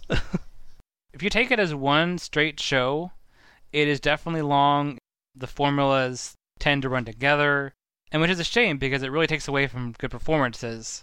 that are unfortunately on this show where there's 6,000 tag matches, and they're all fairly short because there's so many matches on a show that's the same length as the last one. Given the network, you can just watch it any match you please. You can watch them in the order you want. You can jump around. It's honestly, I mostly say better to do that, or at very least take in sections. So watch a section, then watch another. If basically if you reach the point where you're distracted from what's happening because you feel like you're watching yet another tag match, that'd be where I would stop it. Think of it like a TV show. You can binge watch an entire show and get all of it, and then you're stuck for you know two years without another episode of the show, or you can watch it little bits at a time and get more out of each section that way. Mhm. That's what I would say with the show. Oh, where to begin? it is a bit of a marathon, but the show has a, a a lot going for it in that you get some variety here and there. I could have done without the tournament, honestly, Mhm. but then you wouldn't have a show. Yeah. I think that yes, this is something that this is a seven course meal. You you might want to take a, a little bit of a break. I watched it in two show in two sittings, and even then, when I got to the final match, I was like, okay, all right, we're good. I mean, I, I was I was happy Sting was in the final match, of course, but Mhm. it's going to be very difficult for me to to choose a match of the night when there's so many matches, and some of them are only like a minute or two minutes long. So you'd think that it would be a little bit easier, but I'm glad I watched it. I wish I had had a little bit different resolution at the end, personally, but it wasn't bad. Yeah, this was an odd show, and not just because of the Black Scorpion angle. A huge array of tag matches, half the show without a real story because it's all a tournament with teams we don't know, lots of short matches, some of them really more squashes than anything else, silly 90s gimmicks like Michael Wall Street and the Black Scorpion, lots of old references, not that we have room to talk, from Paul E. Dangerously, those bizarre banners in Luger and Sting's entrances, the increasingly unnecessary Starcade stats that JR just basically reads verbatim, it all came together into a very strange experience. I'm still ticked off that there's 10 tag matches on this thing. The tournament is alright. Most of the matches are short and they do have variety, but did we really need yet more tag matches outside the tournament? And honestly, did the whole tournament really have to be on this show? Could we just do the semifinals and the finals, maybe? Maybe drop the Freebirds versus Morton and Rich, and the Skyscrapers versus Cat and Madman, too. Give the Horsemen versus Doom an ending. I did find myself actually, however, enjoying watching this all the same. It kept moving along pretty well. It has lots of interviews, but they're spaced out well and kept short, so they're consistently adding to the show and never slowed it down. I felt like the show was put together pretty well. Entrances were back to their full pomp and circumstance, so this felt like a big important show. If there had to be a lot of tag matches, or 14 matches overall, and there didn't, but if there did, the tournament was a good choice. Lots of unfamiliar teams meant everything felt fresh and it was easier to maintain interest. They didn't do much of the face and peril stuff either. The right two teams went to the final, though I'd have loved to see the Steiners versus the USSR team as well. The show's ending feels really flat. Sting just unmasks the Scorpion, we don't get a good shot of Flair's face, and the show just ends. No Sting interview, no wrap up of any kind. JR actually says we've got about two minutes towards the end of the show. They are pulling the we're desperately out of time as you're trying to conclude your big epic storyline. Plan it out so you can give it a properly big finish. A good Sting promo where he got really mad at Flair could have done a lot to salvage that mess, for one. It feels really weird that we don't get one, but at least he doesn't start one and get cut off like last year, I guess. As for the announcers, I thought they worked all right, but I found Paulie pretty irritating at times, honestly. He had some good moments, like the Skyscrapers promo, but his arguments with JR and his jokes were hit or miss. The team worked overall, but it didn't seem smooth. Paul's loudmouth act sometimes works, but sometimes just distracts. I can't call this a good show, but it is kind of interesting. Oddly, I think last year's was a higher quality show, but this one is actually a little easier for me to recommend, watching as a whole. Yeah. It just kind of flows better. There's no real spots where it drags, even if you drift in and out of actual interest. But don't watch this just for the Black Scorpion. The funnier stuff is all on earlier shows. True. Do not put commercials in your show that are more interesting than the show you're watching. not once, but twice. Yes. Fair enough. If they had done a promo in the show about an upcoming match, or that they maybe had shown the commercial earlier, Yeah. I would have loved that. If they had done a commercial with that much amped up Yes. thing for the Black Scorpion, I would be behind that. I would I'd be like, I want to see this this UFO thing drop, you know. All right. Match of the night and MVP. Al, you want to go first? Sure. So what I had to do was rewatch the portion like I did last time. Rewatch portions of the show that I was uncertain about and see if I can give them the fair shake outside of this super long show that sort of runs together in my brain. So on second watch, I honestly got a lot more out of the finals of the tag tournament with the Steiners against Saito and Muta. So that for me is match of the night because it has a it's a tag match. It's well executed. It has a story and has a clean finish. Okay. MVP? There's a lot of people, if they had had more matches and more time, could have easily pulled ahead. I was actually very torn on whether I would do the two Russians because they had really great moments. The problem is their matches are too short; they don't quite get enough focus for me to really pick them. Likewise, I'm tempted to give Fit Flair for just disguising himself. The problem is, for me, he doesn't disguise himself and still do a good match. Yeah. At least what I was, what my standard for a Flair match is. So ultimately, it came down to looking at little things they did that helped them stand out, or they're hitting their big moves really well. So my MVP is Scott Steiner. I agree. That's a good choice for MVP. Yeah. John? This is uncharacteristic of me, but I did like the Four Horsemen versus Doom just because it had something with passion. It was different. Normally, I'm put off by the cutting and whatnot, but it was pretty brutal, and there was parts where I was chuckling during the the show, and it was a nice it was a nice break for me. The non-finish doesn't bother me as much because they kept at it. Yeah. I felt like in my Sure. mind they were still fighting for some resolution. The, the person that stood out to me the most was Rick Steiner, and I keep on seeing his face um, after his second match. That grin on his face probably was the most powerful image for me for the whole show. Okay. Yeah, my match of the night is going to be an unusual one. I'm going to go with Konnan and Rey Mysterio versus Norman Smiley and Chris Adams. Okay. Oh, that would be good. Just felt fresh and new. There was a surprising amount of variety in the tag tournament, but this was the only match using a totally different style and spots that really stood out as unusual for this time. I suspect is going to pale in comparison to some later cruiserweight stuff we see, and I don't like the lack of real selling and impact, but there was an artistry to this one and a grace that was on another level from what we've seen so far. All right. And my MVP is Arn Anderson. He just brought the best intensity I saw tonight. He really got me excited for a tag team match, and that was going to be the ninth of ten tag team matches that I was going to see, so that's pretty impressive. His performance in the actual match was great too. Aggressive, brutal, but also selling like a champ for his opponents. He was at the center of the chaos and felt most like a tactician in the middle of it. The others were fighting, but it felt like Arn had a plan, if that makes any sense. Mhm. He felt legit. Heck, he felt legit when he ran out as part of the ending brawl, and if you can feel legit as part of the Black Scorpion angle, you're clearly doing something right. There you go. Honorable mention to Ric Flair for just putting on such a different performance, but like you said, Al, he didn't still have a great match, so that cuts it down a bit. And that wraps up our review of Starcade 90 Collision Course. If you've enjoyed listening to us tonight, you can search for us on Twitter or Facebook as Let's Go to the Ring.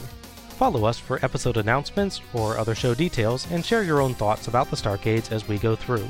And please, if you've enjoyed this show, give us a nice review on iTunes and share the show through your favorite social media platforms to help others discover us. Many thanks to OSW Review for attendance and pay per view figures. So join us next time for Starcade 1991 Battle Bowl, the Lethal Lottery. It sounds exciting. Boy, I'll tell you, after this show, I'll be glad to watch a show with way less tag matches and no ridiculous gimmicks. Yeah, absolutely. Wonder what that whole Battle Bowl thing's about. Ah, who knows? It sounds like something you eat. Well, we'll find out next time. This is Bob Moore for Alec Pridgeon and John Mullins, signing off. Good night, everybody. Happy wrestling. I'm already asleep.